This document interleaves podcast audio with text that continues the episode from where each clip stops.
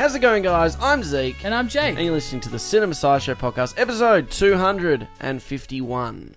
I have a witty quote for you, Zeke, A witty quote. but I'm gonna hold on to it. I'm not gonna withdraw it just yet. Yes. Is it a withdraw or, or deposit? With my quote, Is that I guess quote? I guess because I'm no, because I'll deposit it to you. The Yes, you're depositing it. I would like to withdraw this quote. quote. Oh, in a moment. Okay. First, I want to introduce someone to the audience. Yes. Very exciting. Is uh, someone who hasn't been on the show in a long, long time, making a long-awaited return. Was it two, uh, over 200 episodes ago. Yes. Oh, holy moly! When We've you had put a it like whole that. pandemic since Oh my then. god! Mr. Jesse Newell. Thank you for Welcome having back me. to the Welcome back. it has been what feels like a millennium. Uh, many things have happened since then. You know, the So- world. Yeah, Your last episode was Joker. Yeah uh, King King of Comedy. no, no, the- yeah, yeah. Ooh. King of comedy. So it was the week before Joker came out. It was the lead into the Joker. And the reason why, partially, so I think you let me pick that episode, and the reason why I picked that is because, um, obviously, with Joker, they were talking about some of the influences on that film, and one of them was the King of Comedy. Um, there was uh, one of the trailers used uh, the music from Modern Times, and so I watched that as well. And then I think I even watched like. The Man Who Laughs, that silent film. Yes, the I remember you talking about the that. 30s, which is like the like a proto Joker as well. um, yeah, no, that oh, that So that is 200 and what? 13 episodes? 214 episodes. Something ago. like that. I've got here that I mean that episode, the King of Comedy aired in September 2019. So yes, pre-COVID, uh, pre-marriage. Yep, you're uh, a married man I'm now. a, I'm a changed man. I feel I feel like I've I've lived an entire life since that. My goodness, yeah. Since that podcast, but I am uh, so glad to be back. Um, thank you so much for having me, Oh, and you're uh, welcome. congratulations for making it this far and for um for the home stretch on these uh, Hmm. last 10, 10 episodes is it Yes, Yeah. this is the. Would this be the tenth last one?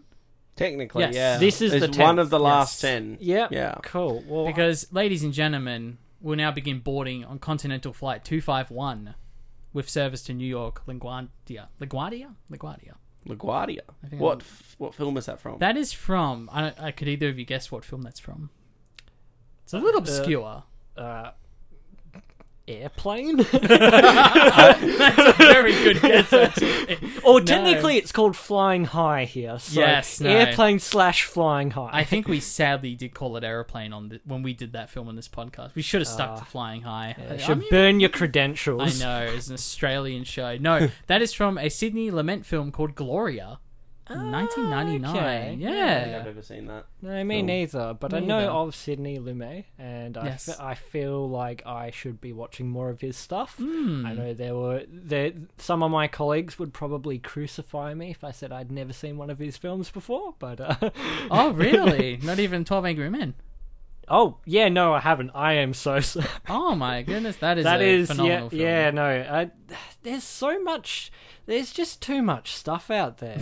there's just so much. I'm just drowning in con like films that I, there are so many films. I'm just like, I need to watch this, and then it's just like, it's one thing like knowing how many films there are, and then trying to track them down because they're always switching streaming services. Yeah. And like one streaming service buys another, and then like it's on the streaming service for 30 days, and then you go to watch it, and then it's no longer on the streaming service, and you're like, where did this go? I noticed that when we did all the Charlie Chaplin stuff last week, that it had on SBS On Demand, like, oh, one month remaining. Yeah. Or like four Yeah, weeks I, remaining. I don't know how that works with their like like like if they get them for a period of time. but Well, I think the, they all do. all but the at the very services do. least, one thing I do. You kind of go in with that mindset at the very least with SB, SBS On Demand because it's a free service. I know they cycle Correct. through a lot of stuff. So, like, um, they got the rights to Atlanta, um, Mm. the t- the Donald Glover TV series when it came out. Um, and so they had that when it was airing, and they would, I think they would air it actually on proper SBS, like free to air TV. They had that for a particular time, and then it would go on to I think it's Disney or one of the streaming services. Sure, so like, yeah. so they had it for a certain time, and then after that period, it got passed on to streaming service. So like, you kind of at least going with that mindset with SBS that like everything's kind of temporary on there anyways. But it's just annoying when it's like Netflix, and it's like you think something's a Netflix original, i.e., the Daredevil series, and then all of a sudden it's not. I forgot about that whole saga. No, you're right. That- that's interesting because like I think Netflix and the, they're all the same, but they're just less public about when things are leaving. Mm, a yeah. little bit, and then Disney Plus is just like they just slip that delete button. Yeah.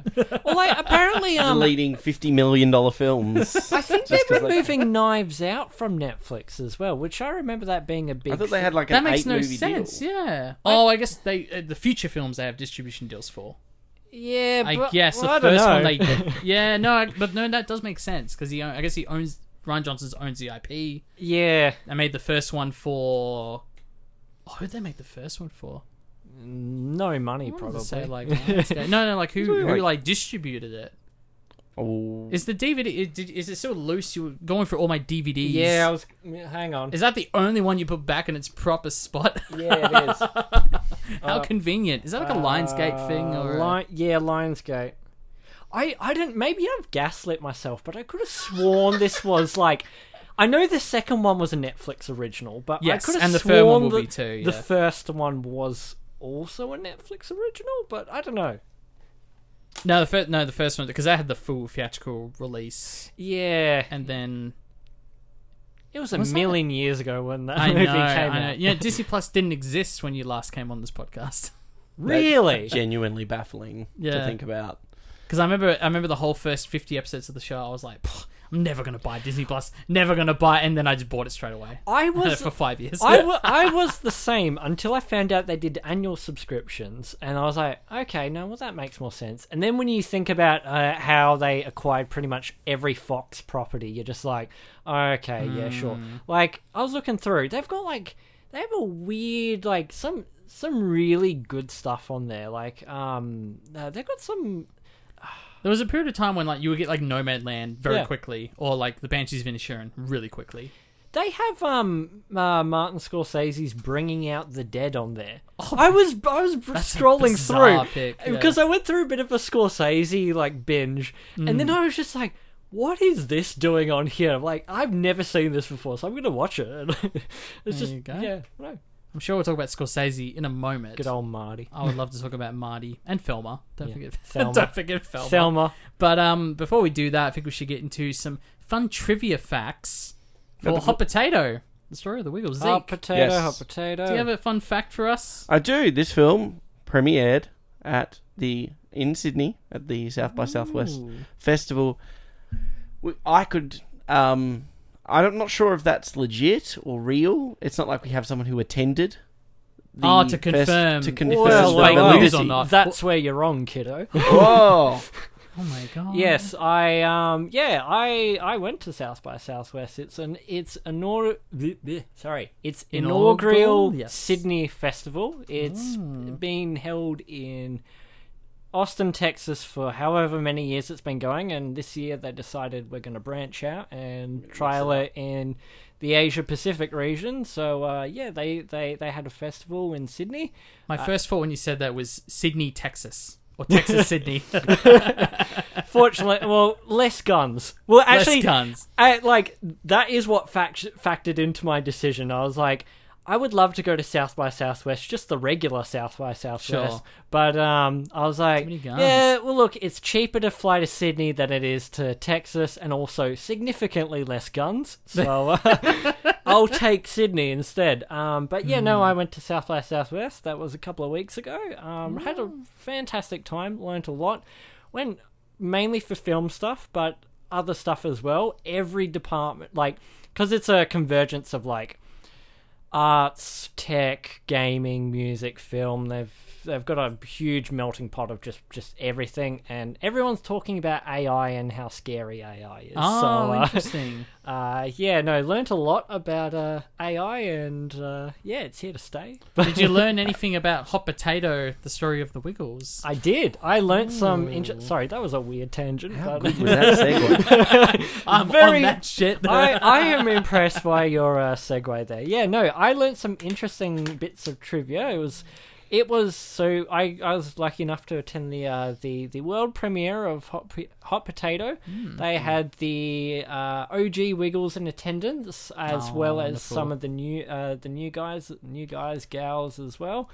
Um, with the exception of oh my gosh, I forgot his name. Sam, is it Sam? Oh, Yes. Sam, Which yeah. I- I think he, w- it's- he, he seems to have some tea. We yeah, we might have an interesting discussion on that later because I have some thoughts.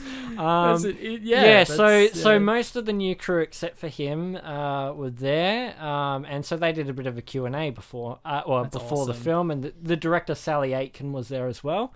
Um, so my bit of uh, trivia for this film: Did you know that? So in the film, of course, they they allude to the fact that uh, Captain Feathersword, the the guy who got the role of Captain Feathersword in the group, he Hmm. um is a classically tra- trained theatre actor, and I think Hmm. they, I think he was in was it uh, Phantom of the Opera or something? I think that Yeah, was there the was image a- they used. There's an excerpt of clearly he performed in Phantom. He, yeah, he did Phantom of the Opera, and he probably did a number of other plays.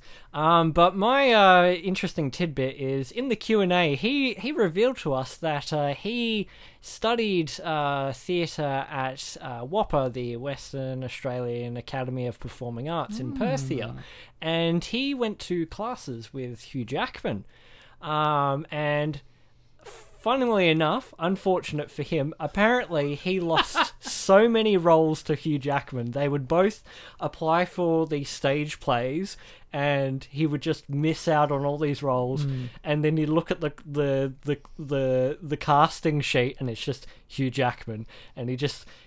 Every subsequent one, he's just like, "Oh my gosh, like, another one." So he took a huge Jackman on Hugh Jackman. Yeah. Ah, exactly. yeah, little To the Rick point- and Morty shout out.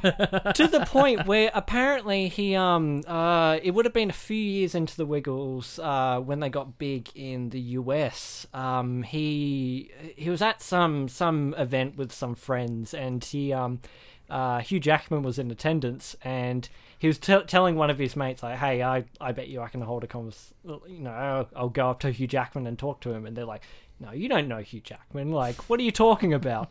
Um, and he's like, watch. And he went up, and Hugh, and Hugh Jackman's like, "Oh, hey mate, how's it going?" And you know, they, you know, he hit it off so well. They had a great conversation, and he's just like, "Yeah, I'm still a little." Uh, and look, I'm I'm paraphrasing. Sure. I, he, I'm sure he didn't say it like this, but he basically was like talk opened up about how how he was a little salty that he kept stealing all his roles, and Hugh Jackman was like, "Yeah, mate, but." uh I wasn't in the Wiggles though, so uh, mm. who's the real winner here? Ah, ah, ah, that's that's quite humble of him. I like that. I that. know. I just I admired how humble that man was. Um, yeah. They both can laugh because they've got boatloads of money each. So yeah, that is true. One gets paid to wiggle a feather sword But I around think- all day. I mean, that- that's the thing, isn't it? It's like I think on the surface level you have the Wiggles, which I, I think would be easy, especially for non-Australians, to sort of pass off the level of fame they had and, and the, the the impact they had on even just other Mm. celebrities, which the doco goes into. But it, it's like he could easily say, "I'm Wolverine." Yeah. that's I'm Marvel. That's way more popular than the Wiggles, and yeah, there's some truth to the fact that he's like, "No, but I'm actually jealous of of you." exactly. So I, I find that very fascinating yeah. indeed. I did not attend the uh, Sydney uh, screening or the premiere, No. so I do not have anything interesting to say How about dare that. I know it's. I should have been onto have that. there. I will also You say it invited was me. very surreal for me being a grown man in a room. What like you know a couple of meters away from these these figures that I idolized when I was like I mean it's one thing to idolize someone when you're, you know, a fully fledged adult. Sure. But like someone you idolized when you were like a really young kid. Hmm. Um and just I don't know, not actually uh, like I think I probably would have seen them live once when I was young, but like to Hmm. actually just see them when you're an adult and see how they've aged as well. It's just it was a very surreal experience. I was like, what am I doing here? Like, hmm. like shouldn't you be so, like why am I here? Shouldn't you be somewhere else? Shouldn't you like Why, why are you here in a place I have access to? yeah, why are you in Event Cinemas George Street? Shouldn't you be in a mansion somewhere? No, they should be at Luna instead, not Yeah. events. It is, it- uh, but it is odd being like so close to those people, Yeah. and then how quick you're, how normal they are, like as people. They're just people. I Mm. Yeah. mean, we had that experience when we met, like Mm, Cat Cat Empire, Empire. Yeah. and that was like. That was a moment. It's like you you you go through your head. We sat here for like two hours thinking, "What am I going to ask him? What am I going to ask him?"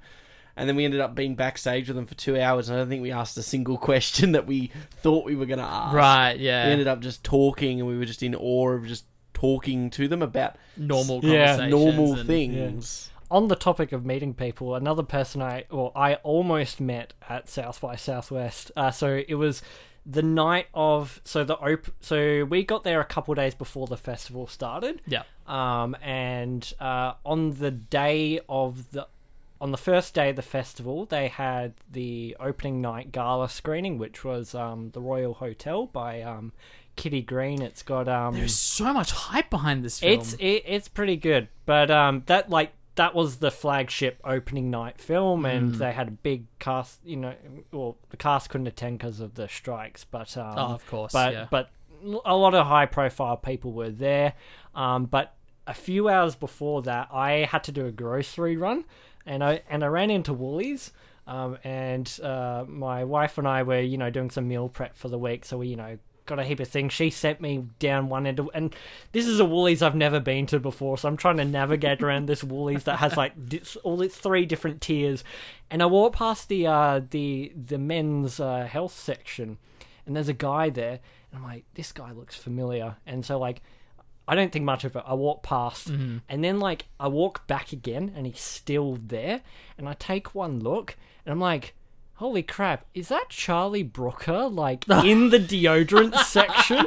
And like I took a moment just to sort of like just I I I low key just walked down the aisle a little bit to get a better better look. I'm like. Yeah, I think it is. And the reason it took me a while at first is because he had the classic MCU disguise on. He had uh, air, he had AirPods in. the the He, he had the hat on, and he had a real focused look. he was looking so at like deodorants for like a solid like fifteen minutes or so. And I wanted to say something, but as a fellow introvert, I kind of you respected it. I I I respect that he he looked like someone that wanted some privacy, um, because you know he- because he knows so much about the technology of the world. exactly. He's avoiding it. if he didn't have his earphones in, maybe I would have said something. But the fact that he had his earphones in, I was like, yeah, no, okay, I'll just have. And so, like, I literally I walked away and I found Alicia. I was like, Alicia, come here, come here. Is this Charlie Brooker? And then we walked down the aisle and we just like we just walked past him and then we went out the aisle and then I was like, so was that Charlie Brooker? And she's like, yeah, yeah, yeah, that's definitely him. Um, but yeah, he did a talk at South by I Southwest. saw. Yeah, I was so surprised that he was an Australian. Uh, I, I probably would have avoided him too for fear that he's read my most recent Black Mirror Oh, yeah. box reviews.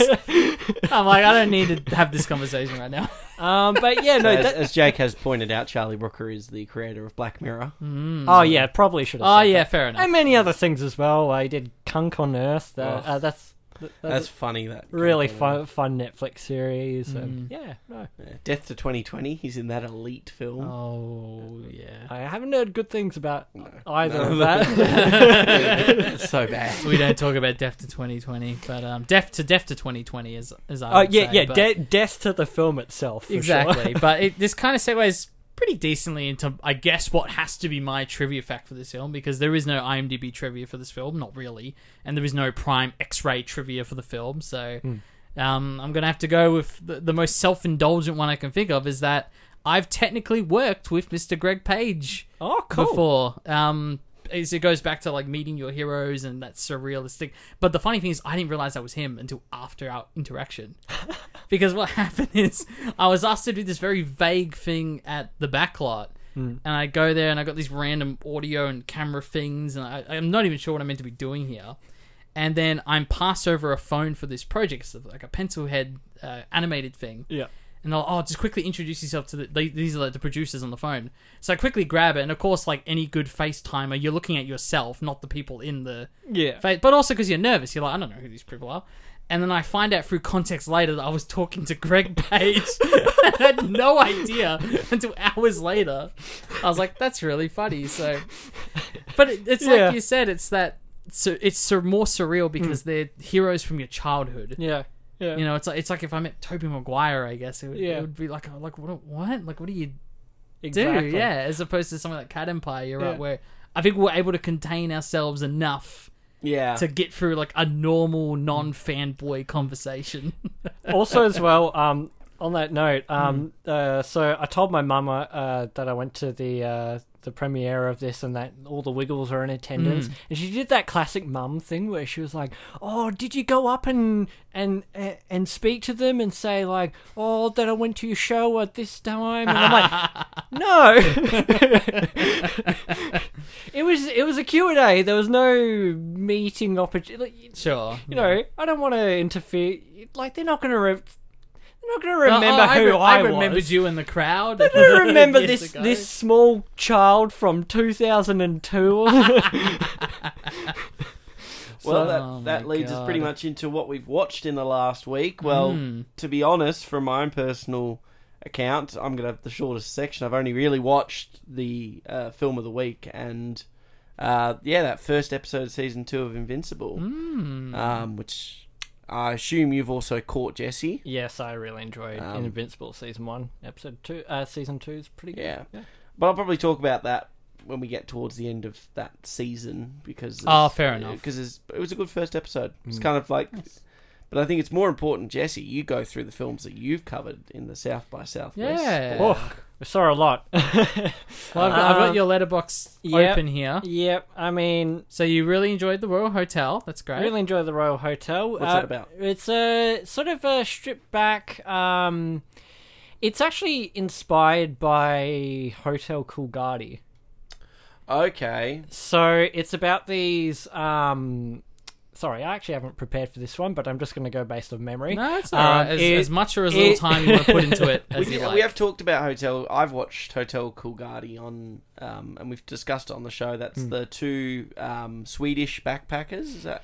Yeah, I Wait. actually haven't seen Hotel Co- Coolgardie, but that's the the vague premise of it, and there's of this is about Oh, okay. a bunch of well, uh, two US backpack. Actually, sorry, they're Canadian. I do apologize. there is a difference. Get it right. um, two Canadian backpackers who um, lo- love to party and they're in Sydney and they're partying and then they run out of money. So they're like, we need some work straight away. And the only available work is this dingy pub in the middle of nowhere uh, run by Hugo Weaving. And he's just this sleazy dirt bag of a human. um, and yeah, it's just, it's, it's a psychological thriller about without going into spoilers, it's more about like how these women are sort of being preyed upon by this this sort of rural community and um, but it's also obviously from so directed by Kitty Green so it's from a feminist perspective Yeah. um It's not a documentary. It's like a.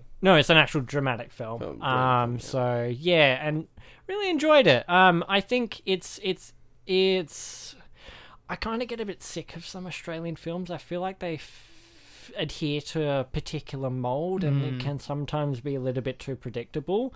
But I feel like this sort of it's actually quite funny in parts as well. It it it sort of towed the line between like it had very niche Aussie sort of humor, but it also had something interesting to say, and it wasn't just like, hey, you know, let's cram in every Aussie stereotype we can think about. It's like it's it's more than just some of the local references. It's Yeah. it's actually telling like a deeply personal story. So like I I like that blend of like it's it's it's very you it's very Australian but very universal in its themes at the same time and I th- would be very interested to see how this would play in on an international scale. yeah. So is this this isn't out um, internationally yet, is it? Uh, I it's sort of- believe it's. It's I, doing the rounds. I believe it's uh, premiering in uh, England at the moment. Okay. Um, I, I I've I seen. think we get it in a couple of weeks. Yeah, I'm not we get it mistaken. in towards the end of November. Um, and I have seen some people on my Twitter feed posting about it who are in the UK. So I think it's slowly making the rounds. Um, I don't think it's in the US at the moment, but I could be wrong. This kind of it sounds like the kind of film that almost like Parasite esque, where it Mm. could do it could do with a long, slow rollout,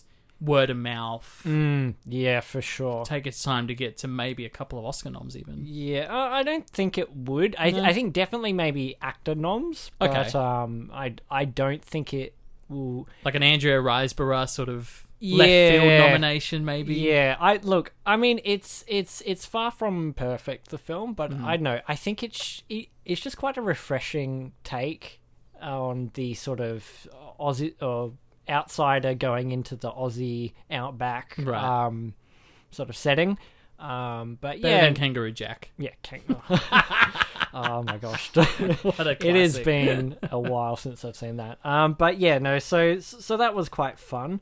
Um, but the two films I did actually prepare. Um, I saw. I went to the Australian premiere of the new Emerald Fennell film Saltburn, Hmm. which I believe is coming out maybe the next week or something. It's, pretty soon. very soon. Yeah. Because I remember we've obviously been talking about the next 10 weeks, Mm. what we're going to what and how many of those episodes we want to dedicate to new films. Yes. Yeah. And Saltburn is definitely in the conversation. For It's sure. around the corner. Um, and I don't know if you've seen my Letterboxd review, but I I'm Well, I quite s- proud of my Letterboxd review. Let's It give it a is little um, read.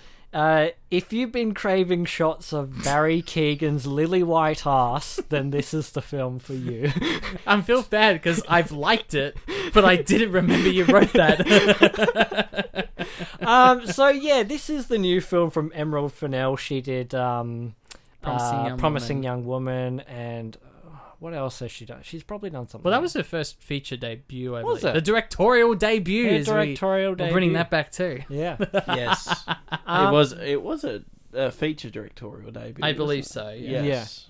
I don't remember much of that film to be honest. I remember it being a bit contro. I think I remember the con it being more controversial and the and the sort of divisive discourse I around it, it. more than the film Mm. itself. I thought Um, it was very entertaining Yeah, and enjoyed it. Yeah. But I haven't given it a rewatch. But I We've I- done it on the show. We've- Mm. we did do it on the show. Yeah. Um, and that like some really nice perform like Mm. Bo Burnham's performance in that was really solid. yeah, he's pretty solid. But um, yeah, so Saltburn is is her latest outing, and basically it's about uh, Barry Keoghan. He's a um, a student at Oxford, but he's a bit of like a he's a bit of a slimy and Weasley kind of guy. You know how he normally he How it never- just normally is. yeah yeah he's just Barry Keoghan. Yeah. Um, and he's just a guy struggling to fit into the sort of uni lifestyle, and you know, Oxford, you know, is quite a prestigious university, and everyone, and he's not necessarily from a affluent background either. He's sort of So he's just- out of place. So he's so- playing another dumb person. yeah, he yeah he's playing a bit of an outsider, and uh, he befriends Jacob Elordi, um, who He, hol- man, he's got a good summer. he's got a He's good got a summer lot coming going up. on at the moment. But basically, Jacob Elordi is like, "Oh, you should come to our mansion for the summer, and you know, spend some time there, and you can have a lot of fun." And it's more or less like, without going into too much detail, Mm. I do feel a lot of similarities between this and Parasite, Okay. in that it's some an outsider who feels like they're out of place, sort of weaseling their way into this sort of the world of the high society. Um, and yeah, it's it is a very horny film. um, as I- per your review, it's, it is extremely horny. There's a lot of nudity. Um, there are many moments in it that make the you know the peach scene from Call Me by Your Name. Yes. Oh, how could we forget? it makes the peach scene look tame in comparison. Oh. there are many moments where the literally we were in a full house for this screening, and all of us were like, "Ugh, this is this is gnarly." It's just just yeah. And it's such an interesting um, follow up film because if you think about Mm. Promising Young Woman, that, that film is obviously It's a lot more reserved. Well, it's also and it- and it kind of punishes those for their more lustful um, hmm. thoughts and hmm. sort of that aspect to it. That's that's that's one of the. I mean, it, they set the precipice when in that opening scene when she's passed out, and you know, there's a Well, even just the opening shot of like the thrusting men Yeah. like hmm. humping near the camera. And, Yeah. And then this one, even just the trailer, it looks so much like more wacky and, like you said, sort of sexually awoken. And I, I don't think the because this film has uh, social commentary that it on you know criticisms on the wealthy elites.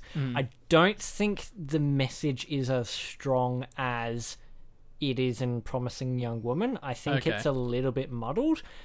But if you go into this movie just like this is a really good date night movie or something to see with a group of people because like I feel like not to say you should turn your brain off, but like if you if you don't analyze it too much, you can have a really fun time with just how wild and how sort hmm. of just absurd everything is. Like like there is like I kind of wish like that we spent a bit more time with some of the side characters. But like you've got Richard E. Grant in it, and he's just he's just so, he's having so much fun in it. yeah. Um, you've got uh, Rosamund Pike. She's just a little bit unhinged in it as well, and everyone's uh, just just on. Everyone's just unhinged in this movie. yeah. Um, a lot of nudity, and I I think the the film is carried by how just just Weasley Barry Keoghan is. He's hmm. just so like you love to hate him, and you're just trying to figure out what his motives are, and he's just he's just such a gross little human, but at the same time y- you just kind of love him, and you just want to give him a bit of a hug. he's he's got a, he's got that huggable sort of because he, he's a lovable loser in a lot of other films, Yeah, like Banshees, for example. Well, the thing I'm going to ask you hmm. before we move on from that one, so you kind of describe. I I used this term for a film recently where I said you almost have to feel it more than think it. Yeah. In the sense that don't think about it too much, or you're going to get lost. Is this not something you could potentially apply to a film like Beau is Afraid, which I think I recall you found dreadful? Yeah, I, I, I have very mixed feelings on Beau is Afraid. Okay. Um, I think that Beau What's is the difference really between those two? If you had to okay. So one of the things I was going to bring up is, and this is a, this uh, so Saltburn. I feel like is twenty minutes too long. okay, Um, I think there's about 10 minutes towards the start and around 10 minutes towards the third act that you could just cut out entirely um, and make it more punchier. Um, more, uh, more punchy is correct, isn't it? yeah, or like the pacing. yeah, yeah. More, yeah, more. Um, punch. I, I think it more could. impactful. I, Yeah, I yeah. feel like it could say what it needs to say in, in uh, Slightly less running yeah, because I think Sure. from it's it's about two hours and seven minutes. I could have gone for a, a crisp hour forty, um, and but in saying that, I don't think it outstays its welcome too much. okay. Beau is afraid is one that is Well, it's Ari- three hours long. For Ari. Aster has been given full creative control, and it can go one of two ways. It can either go the Scorsese route, where this person who has years of experience under his belt, who knows so much about pacing and a lot, like he he knows what he's doing, Yeah. and I feel like Scorsese has earned his, you know, three and a half hour run times. Um, but when you've got these younger filmmakers, like I'm thinking your Damien Chazelle's with Babylon, that's another film that I think was way too long. Um, and um, Beau is Afraid. I, on the one hand, I admire the ambitious swing, and I do. I think we need more films like it. But at the same time, I think it could have said what it needed to say in about two and a half hours. I think it drags on and gets a little bit too absurd for me towards the end. Um, I mean, it is a, an absurd film, but it gets really absurd in that last like half hour that I kind of checked out a little bit. I was like, Yeah. I was like, okay, like either you should have brought established this a little bit earlier on so that I had that expectation, or cut this out entirely because I feel like this is a completely different film that you're talking about. Um, I but kind of do get where you're coming from with the the younger directors doing the three hour movies versus the more experienced Mm. directors and like. I mean, we can talk. I know Zeke, you loved the Batman, for example. Yeah, I think Matt Reeves is not. I mean, as, as, as you know, we've. I and think he's that- definitely getting there. I would argue experience-wise. he's not really a new director. He's been Sure. around for about like Yeah. He's been active for at least the last 15, 20 and years. I, would- like the length of the Batman, but I'm also talking about like your Chazelles, your Beau, uh, your Ari Asters who have maybe done maybe two or three feature films. Sure. So- but Midsommar's quite long, isn't it? Isn't it? I think the Two and a half? original's two and a half, and then there there is a director's cut which I think nearly cracks three hours.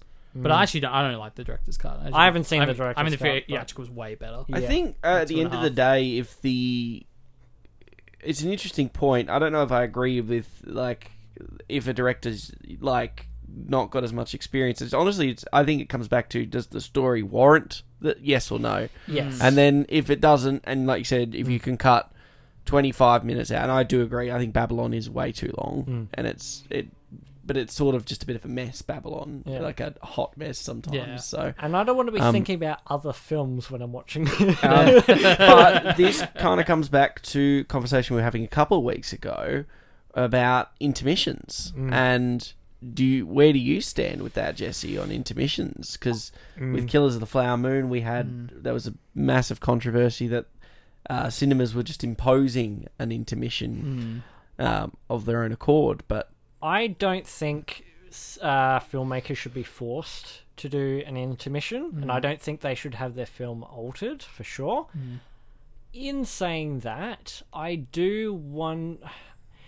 I do wonder if there is a way that we can come alongside, you know, studios and filmmakers can come together and say, "Hey, look, we would, you know, your film, and maybe have a guideline to be like, hey, look, you want to release this three uh, hour, three plus hours film.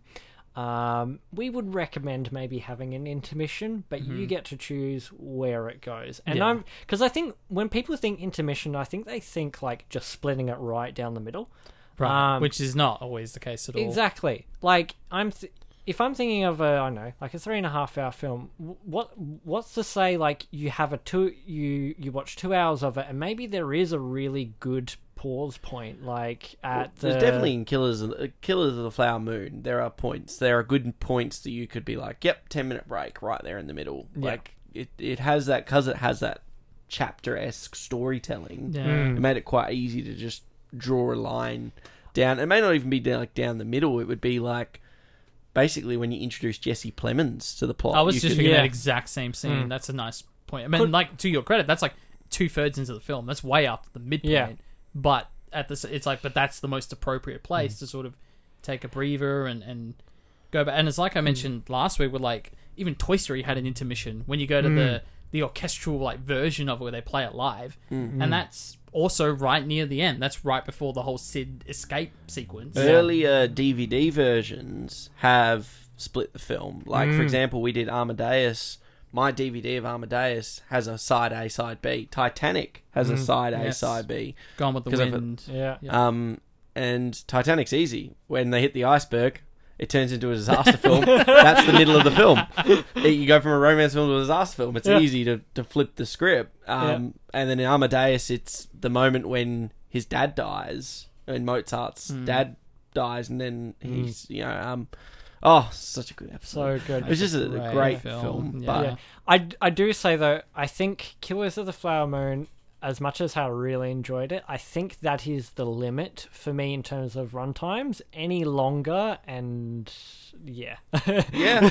Well, I- we were saying we were- we were in the same in that last 25, 30 minutes. We were even getting a little restless. We're Mm. kind of like, okay, and that's annoying because I think if you have an intermission in there, you fix that problem Mm, because you come in refreshed a little Mhm. bit more, and yeah, um, you're not as restless in your seat, and then people around you are getting restless, so that kind of creates a subconscious effect on you.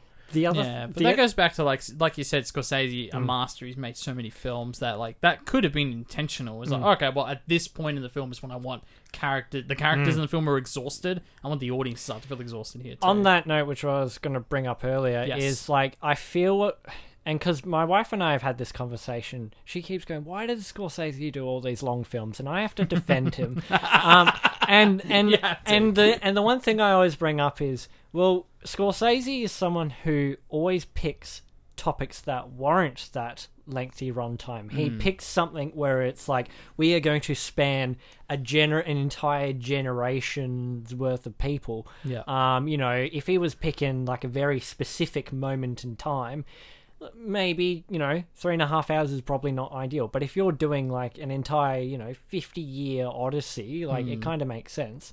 Um, yeah. Versus Beau is Afraid, which is like a four days or whatever that was. That takes place Yeah, over. I mean, like I know Or they wanted to I make doubt it. that's a- I know they wanted yeah. to make it like an Odyssey, but it was more or less four days. Well, I think that's it's meant to feel like it. Exactly. Yeah. So I guess that's where the three hours Yeah. come from. I think, like you said, it go, I think the experience aspect of it Hmm. shouldn't matter materially in terms of like the quality of their direction or the film. yeah, More so, just like what's the purpose of making it three hours long? Is because you, you want your film to feel like an odyssey, so you just make it Hmm. three hours. And I I think Beau is Afraid is an awesome film. It's one of my favorite of the year. But I still like what was the motivation behind just Hmm. making it three hours exactly? Same with the Batman, exactly three hours. yeah. Um, yeah, no, I just think that's really Cool. interesting. I did um see another film. Can I guess which one you want to talk about? Yes, Is it Sleep? yes, it is. Ooh. Tell me about Sleep. 'cause Sleep. Uh, I saw so you log this and I was like, this looks very. I can't go into too much detail Sure. now. So basically, it's dir- it's the directorial debut of Jason Yu. Now, Directorial debut. the reason you might not n- have heard of this person, or maybe you have, um, so this person is actually um, uh, was mentored by Bong Joon Ho, and he worked as an assistant director on Okja. Oh, interesting. Um, and so he was writing the script at this time, and I think he'd only recently just got married at that time. So this film is, without going into too much detail, is about a young expectant wife uh, who basically uh, her husband is a, a up and coming actor. He runs in, he works on some commercials and stuff. Yeah. Um, but her husband all of a sudden uh, starts sleepwalking, um, and it's innocent at first, but then it starts getting to a stage where he's putting himself and other people in harm's way. Cool. Um, That's a cool concept. It's a it's a very tight film. It's a very solid. Three and a half hours. It's a it, uh, it's it, it's like ninety minutes, but it's a Yeah, I got 95 on here, yeah. yeah, it's a very solid debut film. Um, I think it's the perfect length for for the concept. I any any longer and I probably would have tuned out. Sure. Um, but I think it ended exactly where it needed to end. Is it like a one location film? Like it's just set at the house? Mostly. Um, there's a couple of uh, there, there's a couple of other scenes, but like for the most part, it's in this small apartment, and it's just uh, the guy, the wife, and um, their dog. Now, the two actors in it, I'm terrible at pronouncing names. I'm sorry. I got sorry. Jun Yu Mi Yes. and Lee San Kun. Yes. So Jung Yu Mi, um, she was one of the characters. I haven't seen the movie, but she's in Train to Train to Busan. Um, oh, and, that was on Framed the other day and I couldn't guess the film. so, damn you, trained the and sun. Lee Sun Kyun is the dad in Parasite, not um, not the poor the other family, but the wealthy family. Gotcha. So he's the one that owns the house, and and you know they they With make the panties in the back of the limo. Yeah. um, but interestingly, so the director was actually in attendance at our uh, screening that we went Ooh, to. Awesome. Um, and he, uh, I, I, I think English is his second language, so very broken English. But he just seemed like such a humble guy. He, was, he, he was so honoured to be there, and um, he he brought up. Well, firstly, it was a very personal film for him because um, he he wrote the film and then he showed it to his. Uh, he wrote the script. He showed it to his wife, and his wife's like, "Why did you write this about me?" and he's like, "No, I didn't." And then she was just like, "Yeah, no, you did."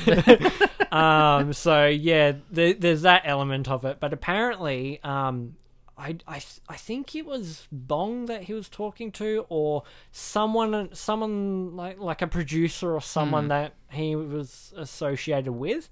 And apparently, they asked him for who who are your dream cast members for for this, and he just threw out two names there, and he's like, "These two people." Yeah. And I'm like, I'm not going to get these people because these are very high high profile Korean actors. Sure. I'm no no way I'm landing them.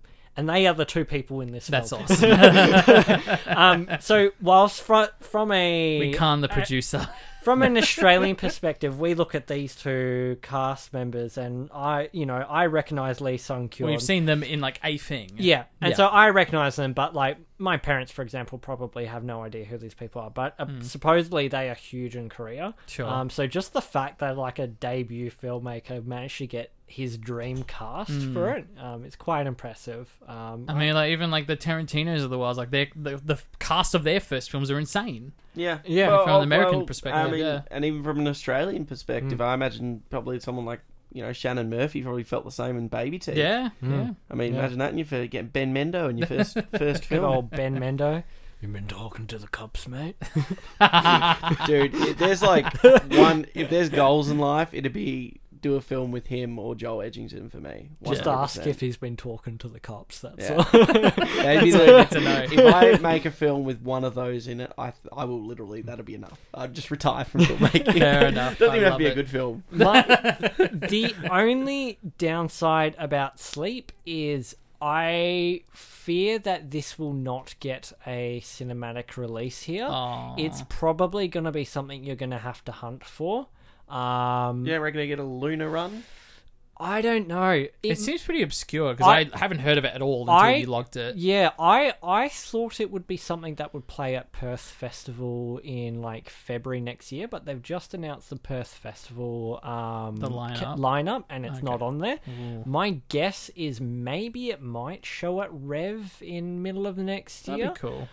but I can see this being something that will be dumped on like video on demand and maybe Madman might do a Hmm. DVD or Blu-ray of it and you might have to get it shipped in from somewhere. Well, let's hope it gets an SBS on demand run. Yeah. Hopefully. Is, is Bong in the credits anywhere for anything?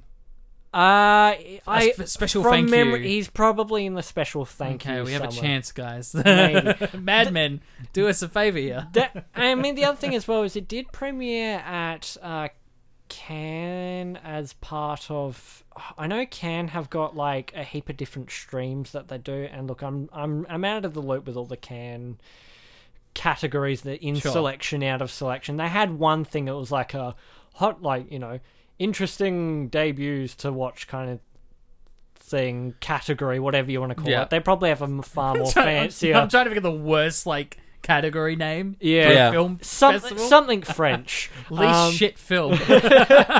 so I think it, yeah, it, it, it did, it did have a screening there. So Okay. hopefully it gets some sort of a word of mouth, and hopefully Bong does some promotion for it, and because you if know, his translator can make a film, then uh, then we can get Sleep distributed. I yeah, think. I yeah. think So can do this. if you can find it, would highly recommend Sleep. awesome. And in typical Korean thriller fashion, it gets really bonkers towards the last like 30 Excellent. minutes.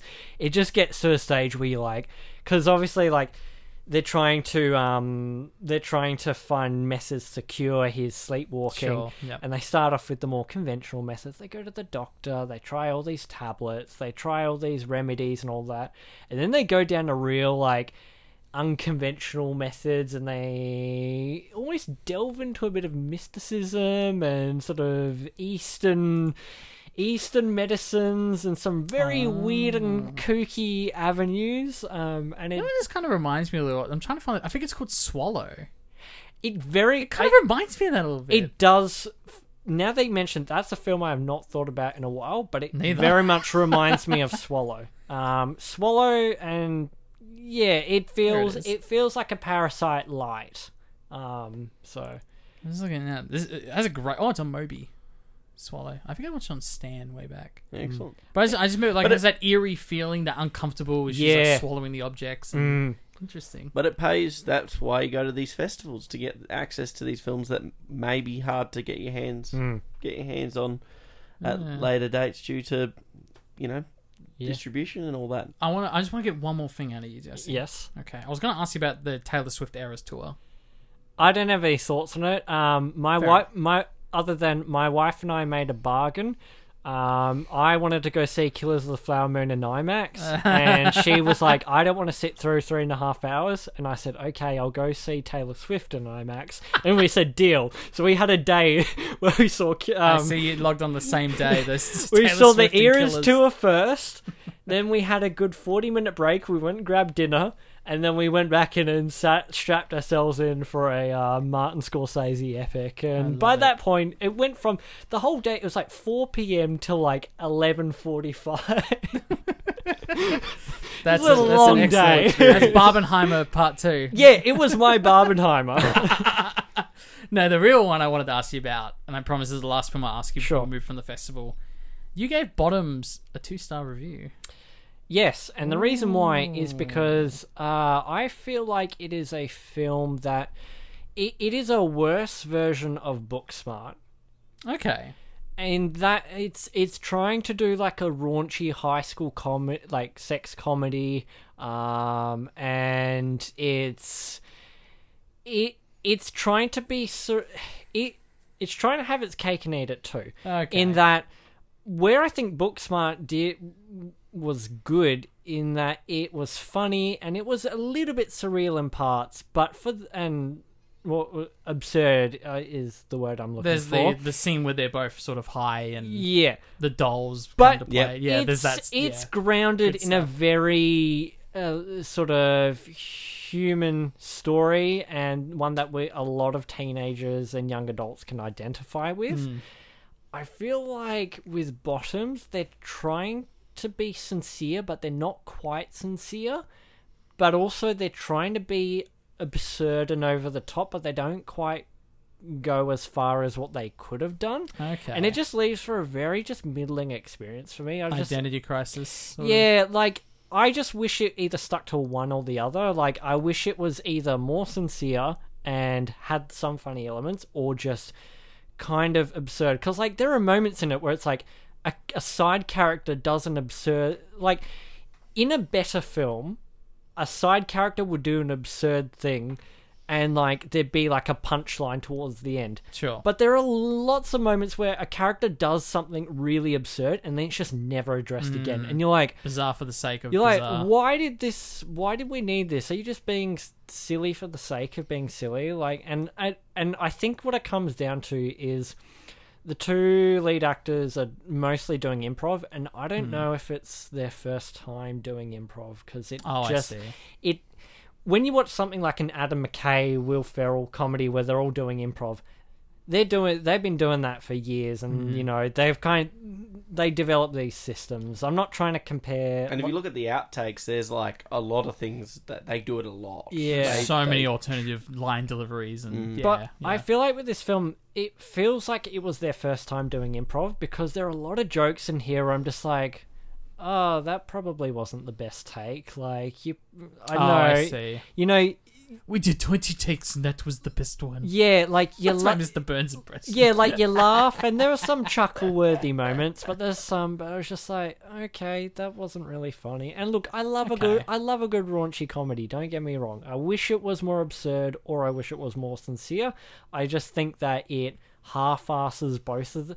Sorry for the pun. Half-ass. Ah, I think it just half-asses both and it doesn't bottomed it. it doesn't fully commit to either thing. Look, I'm sure it's a fun movie to watch if you're stoned. And look, we were in we were in a crowded theater full of like like a lot of women and a lot of uh, the LGBT community, and there were a lot of people. Well, that's what I was going to ask because like you got Shiva Baby. Yeah. There's that aspect. There's like the Jewish aspect as well. Mm. So this film kind of on the same path, representation. Yeah, yeah, I think if anything, it's it tries uh, it's obviously tries to normalize how like more diverse of a culture we become in terms of people in same-sex relationships Yeah. and um, you know gender and stuff. So um, I'm not qualified to talk about any of that stuff, but so I won't go into any of that. But uh, yeah, I think it it's I guess it's it's refreshing in that aspect because like when you compare it to like the sex comedies from like 20 years ago, it's very boy girl, very heterosexual, Sure, very yeah. you know, Bit the jocks to- and the nerds and the women. The women are all one particular thing. Whereas this is sort of a bit more of a melting pot of like, Sure, but but like you said, you, Booksmart exists. We Yeah. have Booksmart now, so there's a new standard for these I kinds of feel comedies. like yeah. I feel like Booksmart is a better attempt at what it was trying to do. But, Gotcha. yeah. Anyways, Okay, I've been that taking up way too much. No, no, no. That's. I really wanted to because I've been looking forward to Bombs for a long time. A lot of Yeah. hype around it, so I was a little surprised to see it. But I, I actually completely get where you're coming from. Now. Yeah. Um, Look, if you enjoy it, that's great. I just, I, I just wanted more from it, and I just think it sort of half-asses it. So, Fair uh, enough. yeah. So what did you catch in the last week, Jack? So I watched a few things. I'm going to start with one, and I know you feel like you've been talking a lot, Jesse. I'm going to get you to talk a little bit more as well. I'll start the conversation. don't worry. Yes. I caught that you did watch The Age of Innocence the other day, yes. and you were saying off the show you got the Criterion Mm-hmm. copy of it. I finally busted out my Criterion, which has been sitting on that Uh-huh. bookshelf for a long time, and uh, I finally watched it last night, Nice. and uh, I thought it was great. Yeah. It's a great little like. I, I liked. I was watching the bonus features. He calls it a costume drama. Mm. Very reluctantly. It takes him a while to Yeah. use that term. he doesn't like it very much, but Feels like a eu- like a dirty euphemism. It- a costume drama. it kind of doesn't. It's a little appropriate for this film. Yeah. In, in that sense that it's all about again Scorsese or sorry Scorsese's. yes. Yeah, we can listen to on Marty. this one. Yeah, that's listen it. to Thelma. That's how you Um, pronounce it. He's hard on for you know New York is Mm. still on Yeah. for this film, but like late, uh, I guess nineteenth century or like eighteen hundreds, Mm. and this idea of like this very highly sophisticated group, and then you have Daniel Day Lewis's character in there, who's, uh, I guess, slowly realizing that what his desire and his Yeah. uh, affection for the cousin of the girl he's actually engaged to Mm. um, threatens his status and threatens uh, the idea of normalcy and what's appropriate Yeah, um, for sure. in this age and this time and uh, the age Mm. of innocence, as they call It it. kind of reminds me a little bit of um, a bit of a weird comparison, uh, but the worst person in the world. Oh, How there's that kind of two people Yeah. who are clearly in love with each other, but they are in love with each other at the wrong time in the wrong situation. Yeah. Like if the if that mo- if Age of Innocence was set in the present. He would have easily, uh, Daniel Day Lewis would have easily have just gone with Michelle Pfeiffer, you know, Yeah. and and would have lived a happy life, and and the, we wouldn't have the film. But it kind of has that sort of like this this all this tragedy of like, oh damn, like I wish these people had met each other, you know, six months earlier sure. or something. Yeah, Then they wouldn't have this predicament, and then they would have been able to have lived a happier life. And it's it, it's almost like this this regret of like this w- what could have been. Mm. Um, yeah, so I, I kind of saw similarities similarities. that, to yeah, that's yeah. a really and especially the, the such drastically different, I guess, timelines. If you Mm. one's very contemporary, this is very not contemporary. Um, and I thought it was very interesting. He was very experimental in this, like the vintage effects he would do when they're on the balcony. When he Mm. Walks into the flower shop, there's a spotlight effect. The spotlight's tracking, which Yeah. was very subtle, and I really enjoyed that. And then the the It's very the good fade to colors. Yes, like well, the solid, yeah. like the red and the Yeah. yellow. That was all really interesting. Mm. Um, I think that was Black Narcissus. Is uh, he said that was like his inspiration Mm. for doing those solid colored transitions. Yeah, So yeah, there's a lot of weird experiments in here with the camera, and and yeah, I remember thinking I'm like, oh, this is like his most sophisticated Mm. film, and, and I'm like, oh, it, not only because of the costumes and the settings, like the operas and the ballrooms, but Mm. And then I was going to say his camera work. I'm like, his camera work is always sophisticated. great, it's yeah. always moving around and doing crazy things. Yeah. It's very phonetic. So and I don't yeah, know. it's If, such a different film for him. I don't know if it's just the fact that it's the Criterion, but or the fact that it's you know The got status it has, or or or or got all these you know exorbitant sets and all that, but. I found the colors to just pop so much. Mm. I, I just love the deep reds and like the browns and the whites. Look at me go with all my. I know the cinematography. I don't know. I never, I've never thought so much about color than I have in Age of Innocence. Interesting. I was yeah. just, I was less focused on the actual story itself, and more just like that's a really nice shade of red. That's probably one of of Scorsese's only films he shot in a time period, I guess, before when it's not it's all a lot of natural lighting or candlelit Yeah. lighting, and like we talked about that in Amadeus as well, like the way Mm-hmm. they would light scenes in that film. Um, yeah, no, I, I thought it was very interesting and uh, very. the- the- I was going to say violent, but in a very different way. We're so used to the crime violence and gangster Mm. violence, and you know the violence and Killers of the Flower Moon. But in this one, it's all very reserved and like in a turmoil, and Yeah. it's just such a different film for him, which I love, and that it's sort of buried in his filmography and the early to mid '90s. This this is probably like one of his. I mean, putting aside Hugo, probably Sure. one of. And I mean, Killers of the Flower Moon is not violent, but it's a lot of implied violence. Obviously, Mm. this yeah. I, in some ways, I actually found Age of Innocence to be probably one of his most up. Well, I want to say positive films. a lot of his films are about horrible people. Yeah. and they, and this is one film I was like. They I just don't- conflicted people. Yeah, they're conflicted people. They're not horrible people. Yeah. I generally the, the Daniel Day Lewis by the end of the film, I don't think you're meant to know how to feel about yeah, what plays out yeah, and like the life that he lives. Is it the life that he deserved or needed or Hmm. wanted or like it? ah, it's beautifully vague in that way. Also, how does Daniel Day Lewis look better now than what the aging the makeup in that film is insane? They they put all these prosthetics on and they just make him look like. I know he looks like almost Clint Eastwood kind of old, you know, just Yeah. really A old, real and next wrinkly. level. And then Yeah. you look at him now; he's a trendy guy. He's going to get his plums at the shops. he's got his little beanie on and his little, you know, denim jacket, and he's just living a chill. He, he's enjoying but that, but that, retirement. hey, look, that's Daniel Day Lewis, and then th- there's Newland, and he's a different character. He ages differently. yeah, And so that's my BS artsy Yes. an- answer. yes, to that. Uh, what else did you catch? I caught two other films. The other one, let's let's work in in. Uh, I'm going all over the place chronologically, but that's okay. Let's go with 1975's. This is the first time I've ever seen it. The Rocky Horror Picture Show. Oh, oh, Now the reason for this, I'm like, we've got ten episodes left on the podcast. There's also a poster in my bedroom door that I haven't. I've had like jackets and belts and stuff over it, so I haven't looked at it in years.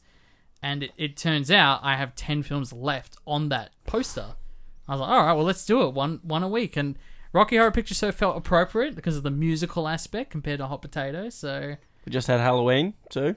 That's true. Yes, yeah, the spookiest Halloween time of the year. That's it. The spooky times. tax time. And um, the, Bit of a science. Some of us pay our tax in July.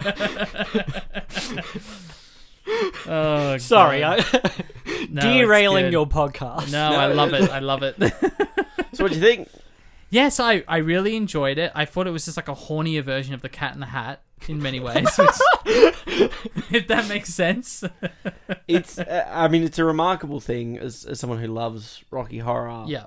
I've seen the musical, like the movie too. Mm. Really like the movie, but it's such an interesting um, cultural phenomenon that that film created for you know uh, representation, celebration of like Mm. sexualization, LGBTQ, A plus, like that was massive. That film for that movement Yeah, it definitely feels ahead of its time in that way. um, and it's such a, a kitschy film because it, it feels like a real indie film when you watch it. It's sort of like when you watch Easy Rider. It feels like there Mm. wasn't a lot of people working on it, but it's kind of brilliant in that sense. Yeah, well, I, I mean, I went in like authentically blind. I was like, I legitimately don't know what this film's about or like its setting or the characters or anything like that. So was, I was surprised at how sort of coherent it was thematically. Of okay, here are these like, um, like very preppy teens in love, and you know they've dressed very conservatively and have very conservative ideas of love, and they you know they pop a tire and go into this sort of haunted. A, a castle, I guess, like a gothic castle. It's, Yeah. not, it's not really a mansion, and um, it's like a sexual awakening in that sense, and and the, the wacky characters they meet, but in terms of the values they hold, and and there's er- errors that are uncomfortable. It's like okay, they're technically cheating on each other in the sea, and I don't know if I like that very much, but it's part of the story. It's part of the their arcs, and I just thought it was very interesting. They went down that route, like like you said, it's at the time huge in the Yeah. in the mid and Tim Curry's holy crap, He's incredible. So fun. Yeah. incredible in this film. Did it make you want to dance? Uh, I was I was bopping during Yeah. the time warp. I was bopping a bit. Are a lot of bangers too in that. Um, it's probably one of the better. I was thinking about this the other day because I was listening to like Les Miserables, but I listened to the the Broadway show Oh, okay. because I hate the movie, that Tom Hooper movie. Oh yeah. It's long and boring. You don't like Russell Crowe singing? No, yeah, I, I, I don't understand in twenty uh, when, whenever that film came out, twenty thirteen or twenty fourteen. I don't understand in the modern age how you can get actors who can't sing in your main roles. I just I don't.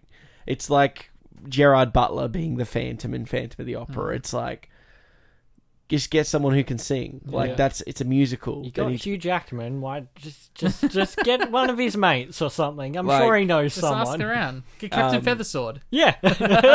Whereas the beauty of films like that is a lot of them were just singers. Like that was what they Yeah. were brought in for. They weren't Singers brought in. first. They're not talent, like in that sense. The, no one went to that film to see Susan Sarandon, p- like like p- until after the film. That's when she got like, Sure. Yeah. way Mm. more attention and stuff. And it's iconic red lips. yeah, Of it's a great. poster. It's a fun film. Yeah. It's more than anything. I think that's, and it makes you want to dance. Yeah, I'm. I'm. De- this is like if we keep referring it to our blacklist. This is one I'm very happy to finally tick off. Yeah. Um. Yeah. I just. I really I enjoyed it. actually haven't seen it, Oh. but I will add it to my watch list on Letterboxd, and I will get around to it soon. there you go. You got to do it. Yeah, I was thinking of doing the hundred film post like making the Letterboxd list of it. I was like, I don't have time for this. It's- I'm gonna use the coin to scrub off the yeah.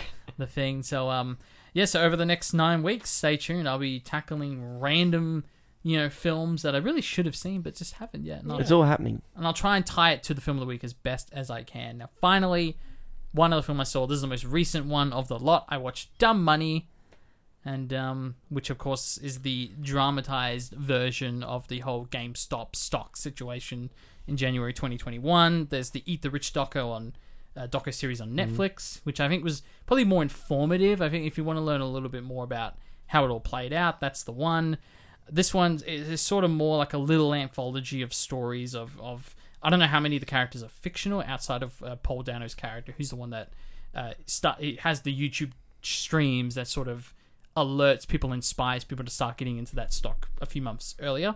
I'm pretty sure the rest of it's all like fictional. Here's like the nurse, the struggling single mother nurse, and here's like the DoorDash driver, and here's like you know the two college kids in love who. You know, their dad lost their business because of um, Yeah, they're, know, they're more brokers and- archetypes to represent. exactly, the, exactly. yeah. It's kind of like Margot Robbie and um, God, what's the Fox one? The um, oh, how am I forgetting this? Oh, name? um, the Jay Roach film, um, Bombshell. bombshell. Oh yeah. Bombshell. It's, it's kind of like I, I. This is what it feels like watching. Is they're all sort of amalgamations of different kinds of characters uh, that get in and sort of represent the wider group that as as uh, they start doing this short squeeze and and all these billionaires are losing lots of money very quickly because all of a sudden GameStop is valued 500 times what it it should be. And what I love is that so much of the film's runtime is dedicated to that portion of time right in the middle of January where oh my god, if we if we cash out now, we're gonna make like hundreds of thousands of dollars, or in some cases millions of dollars, and we're all just people with kids trying to raise them and and you know paying a mortgage and all of that. Like these are Yeah. people who desperately need this money, hmm. and it's all about like this this higher idea of we're screwing you know the big guys. We're doing hmm. this. We're taking a stance here, and I love that they spend so much time showing that aspect of it of what, what is the moral reason that these characters who have every reason to cash out but refuse to cash out. So i just i thought it really played in that way. It, it wasn't anything overly special or interesting. I still think the big short is a hmm. much more like phonetically created film. It's much more exciting and informative of you know the 08 crash and whatnot.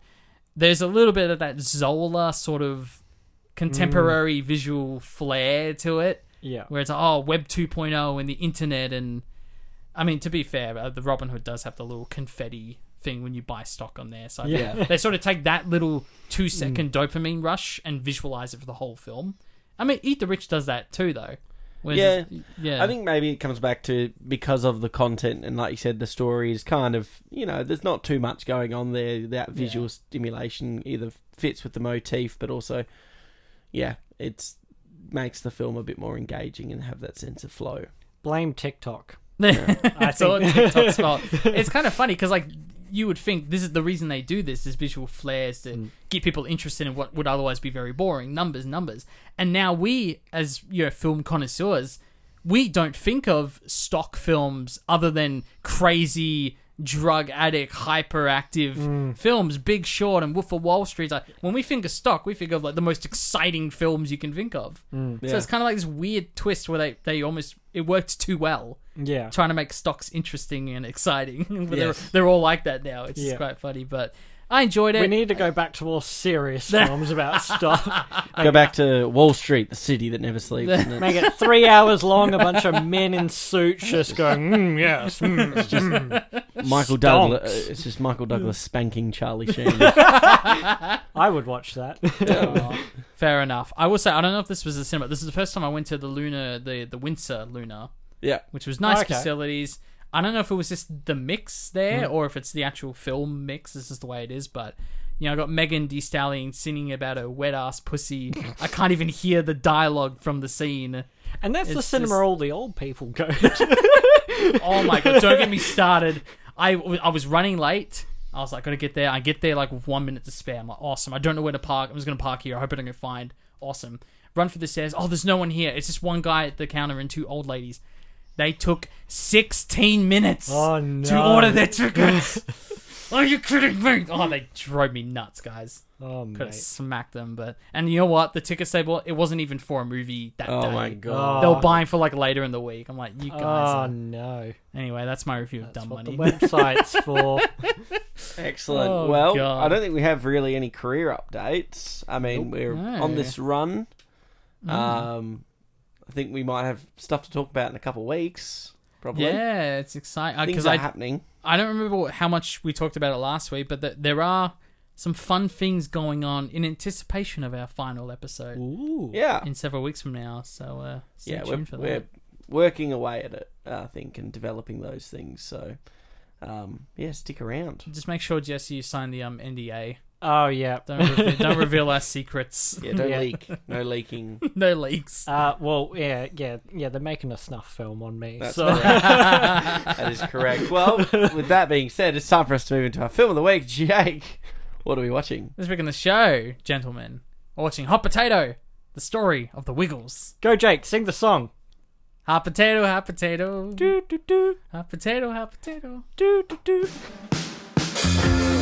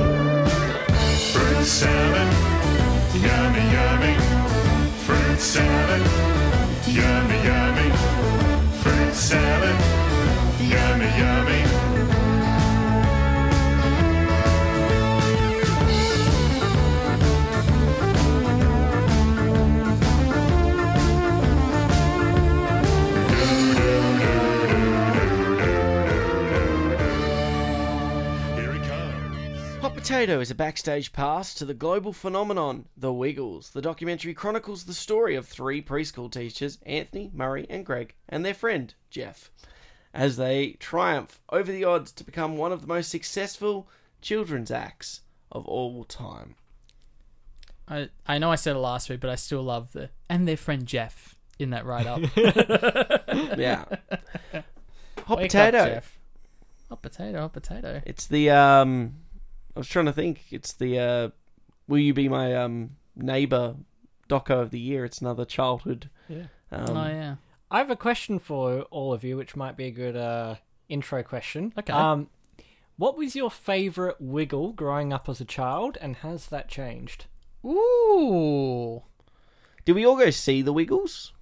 I've seen, I've I definitely have tickets from an old Wiggles. I've- I've definitely seen. them I've at seen point. them at least once, and I have a couple of VHSs somewhere. Yeah. Yeah. I yeah, I think well that's that's good that we've all went and saw a live performance. I remember that. Um I would say my favourite would have probably been Anthony or Jeff, I would have said. Hmm. Um Yeah, probably Jeff. Just like Jeff, I like purple. Yeah. I would. That's tough. Yeah. I feel like the Teletubbies are easier to identify who your favorite is. They kind of got the same color scheme as well, a little bit. Um, I would say it was either Jeff or Greg. Interesting. Probably Greg, if I have to be honest. I was so as a kid, I was also Greg. I'm not a fan of the color yellow, but I think because he was the lead and I really liked his voice, Oh, that- he's- yeah, he's got a great. voice. he was my favorite growing up. But if you ask me now, I think my favorite's actually Murray interesting. because, and I'll tell you why. I feel like that man is wants to be the fifth member of the Beatles. The- I, I, I vibe that. He's got real, especially now with the long hair. He's like this hippie vibe. Like he was Yeah. very clearly looked more like he was either that or he was in the Rolling Stones or something. Yeah, like he that. like half of this documentary is him just being like, "Yeah, so uh, we made we made a song about hot potato.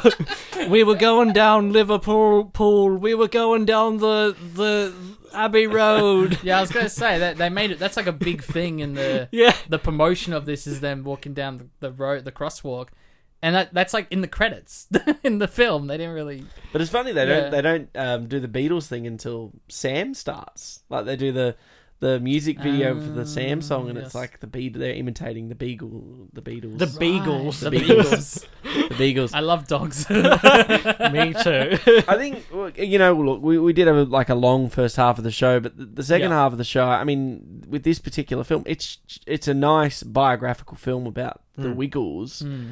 and obviously, what I really like is it's it's throughout the documentary, it's intercut with, um, like you said, this live performance. It has that. It's like the the last waltz um, in its storytelling in that way. I, it's probably a little bit more formalized, but I feel like the last, and we come back to that was our last Golden Chalk Top winner, Hmm. um, was the last waltz, and why Scorsese. I reckon that has become the formula for the musical biopic in terms of structure and story because of what he did with the last waltz, Right. because integrating a live performance with um, pieces to camera backstage and having all of that sort of stuff.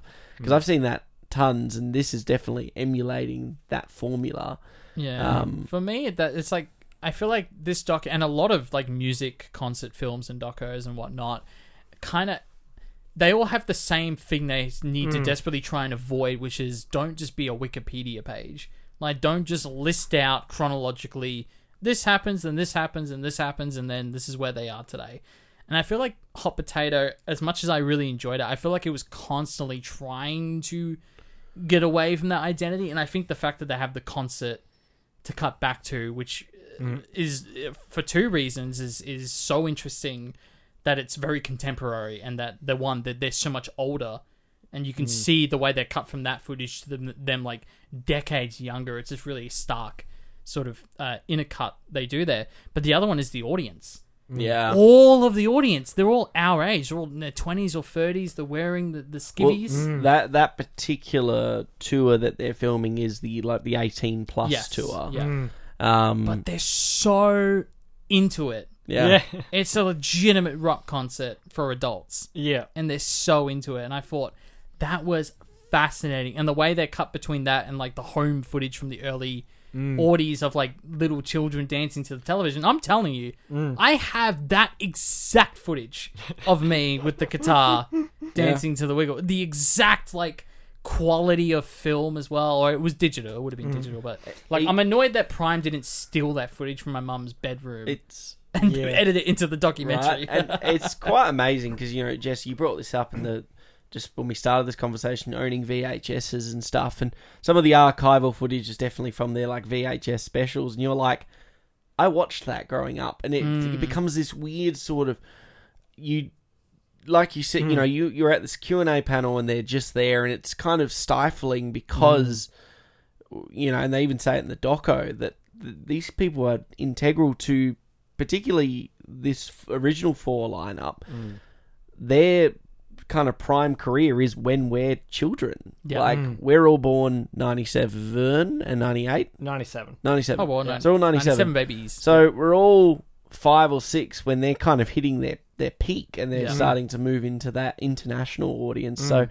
Even the, the nostalgia of like some of that footage with the old ABC Kids logo with the A, Yes. B, and With the it's- carrot, the carrot, and it's like you that see cheeky that, bugger. and you're just like, my god! Like I remember, or even like some of the archival footage. Like they, I remember the special they did with Steve Irwin and like Steve That's showing that. right, And he's, yeah, yeah, yeah. See, yeah. Um, wh- uh, one of the things I was going to bring up earlier was um, the fact that so Sally Aitken was in attendance at the uh, Oh, at- awesome. at, the premiere as well, and she was talking about how they just had hours and hours of footage to go through. They had obviously they had the um. Like you know the TV shows and the movie that they did, but then Yeah. they also had What a banger. um, the recordings from the old school concerts that they did. Um, they had recordings from the new OG tour concerts that they did. They got fan. They sent in fan footage, um, and even to the extent of like, uh, so Jeff um, from the OG Wiggles, he uh, he he was keen into his uh, photography, um, and so he just had albums and albums of just film photos that he took over the years, and he just gave it to Sally Aitken, and she was just like, "Oh my gosh, we just got too much."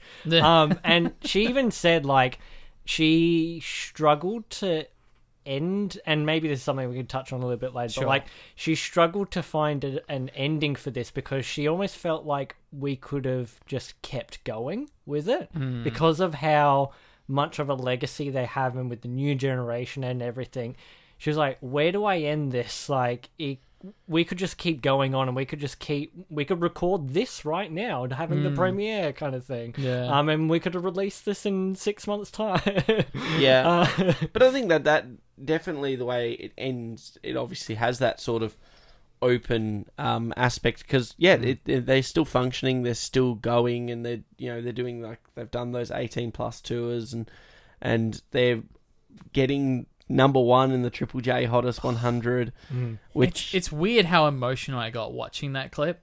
Mm-hmm. And I remember like uh, again, this kind of goes into the oh, they're just like kind of going through all the beats, and then you get to the Triple J, and that's something we're all very. It wasn't there wasn't that long ago that that happened, and we we're all No. very when they did the elephant cover. That was like we were all talking about that. Yeah. it was still relevant to us.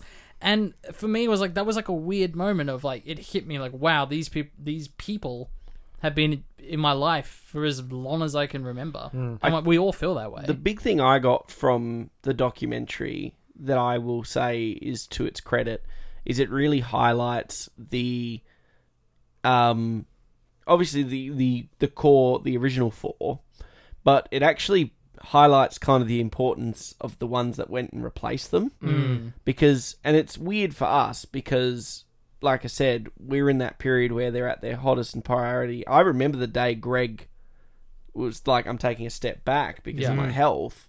Because that's in 2000 what five or 6 so it's mm-hmm. like we're only eight at the time eight nine. So it's like we're still probably not watching the Wiggles as much but it, it's been around in ourselves but so we never got to see all these newer ones come through because obviously we're getting too old to watch the Wiggles and it's not cool when you're a teenager to watch the Wiggles gets Oh yeah. Um. On that note, yeah. I I think the the thing that really sort of was highlighted to me by the doco was I feel like the Wiggles have been blessed with this sort of almost unique gift of immortality.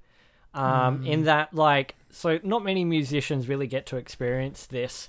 In that, like, you know, they're essentially able to outlast their audience and even the the band members themselves. Like Yeah. their their target demographic is primary school age kids, and so what happens when those primary school age kids grow up?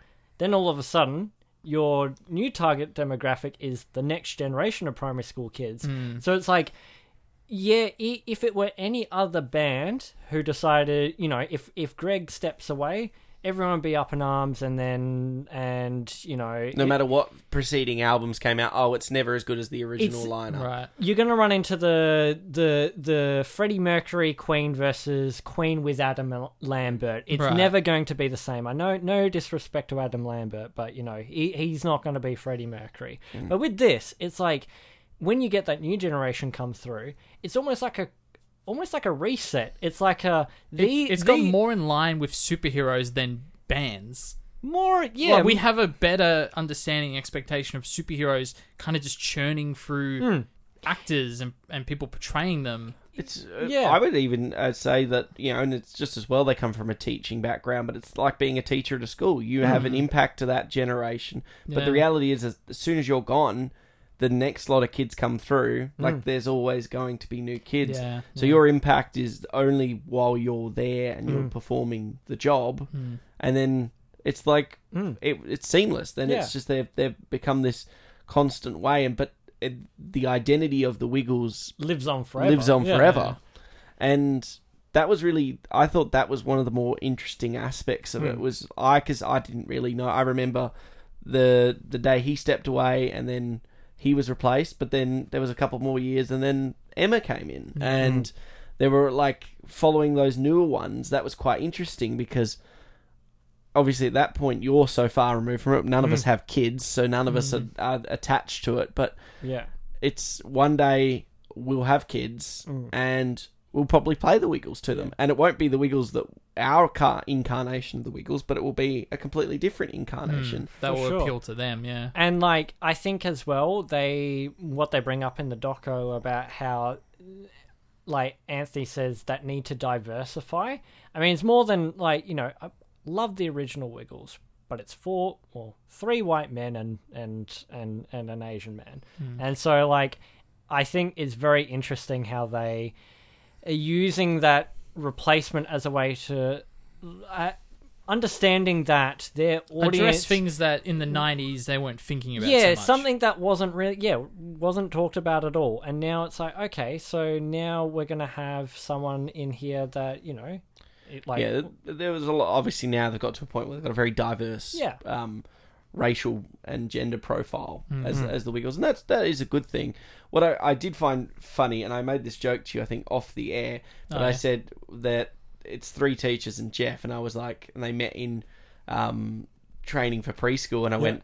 Uh, in the nineties, I was like, there was probably only about four male teachers, and then sure enough, in the doc, in the doco, oh, there was only five in our cohort, and, and eighty-five women. I was like, yeah, see, that's Yeah. probably where that's come from because Yeah, that's, like, that's a really good point. because I, didn't- yeah, it's crazy. But Mm. what I actually liked was how intellectual they were. They were talking a lot Yes, about the yeah. child psychology, yeah, um, and they were very, particularly Anthony and Greg, were very astute on their sort of fascination with how the child's mind worked, and they talk, they delve into that and that early aspect of the, um, the documentary, and they actually talk about it more from a from a thesis point of view, from an from an actual pedagogical and education framework, rather Yeah. than hey, we're just wanted to make a children's band, like Yeah. and, and make mm-hmm. fun music. It was way more like in the earlier when they're trying to get that mm. first record deal, they're going to the ABC and they're appealing Yeah. to the educational aspects, those Yeah. rationales, mm. rather than um like, hey, we just want to make some like repetitive songs that will sell make money. It's a different way to start a music like it, that's what makes it yeah, like they said they were educators first, or then or- musicians. Yeah. yeah. and I think like as well, um, what I found quite interesting, which is something that really I didn't really think about whenever I'd think of the Wiggles, is is the documentary has that sort of element of um, almost a skepticism to them. Being like, oh, what's your ulterior motive, kind of thing. Like, um, okay, yeah, and like I know, I I feel like the world these days has almost a skepticism with extreme kindness, and you kind of get that with um uh, Mr. Rogers. And so I haven't Yep. seen, I haven't seen the doco, but I've seen the the, Tom, Hanks, film, Yeah. and there's kind of like that that skepticism of like you're too positive. Why are you positive? What's going on here? It's like Mm. no, I just want to, you know. The doco's educate. really good. You know, I just want to educate kids and and and and Teach them good values. Exactly. It's it, it it's so painfully simple that They're- like especially when they they become nationally and then internationally recognized and they end up becoming the highest grossing Australian band um, in certain years. And then there's that tall poppy syndrome aspect that Australians, particularly our culture, really Yep. is just the worst with. Where it's oh you're doing really well. What are you like? Let me bring you down a couple of pegs. And it's mm. like. It's like they said. It's like, well, we, they were putting in the work. It's not mm. really f- fair for like you're not exploiting kids. God You're- forbid they mm. make money. yeah. like How dare they teach your children? yeah. But this is the thing, and I wrote a few notes about this film has such an interesting relationship with the media and the, the audience to a lesser extent. That we'll get into that soon, but because there's that moment where they, they talk about that the financial success and how the media sort of clung to that, uh, which in turn their, their response is like, oh well, like. uh, You know what? What's wrong exactly? Like we're, we're, we're appealing to kids and we're doing these songs and they're learning and like it's like Bruce what- Springsteen made sixty five million dollars a year, but we don't go. But he's exploiting my money. Like yeah. and the and I kind of made a point of I feel like this by going chronologically, going from the '90s and then slowly to the early, you know, the 2020s where we are now. This doco kind of unintentional, maybe it is intentionally mm. showcasing how the media and audiences have just become so critical over the years, and, and maybe that's just part of the structure of the doco. Is oh, mm. here are the good days, and then here are some of the challenges they had later on.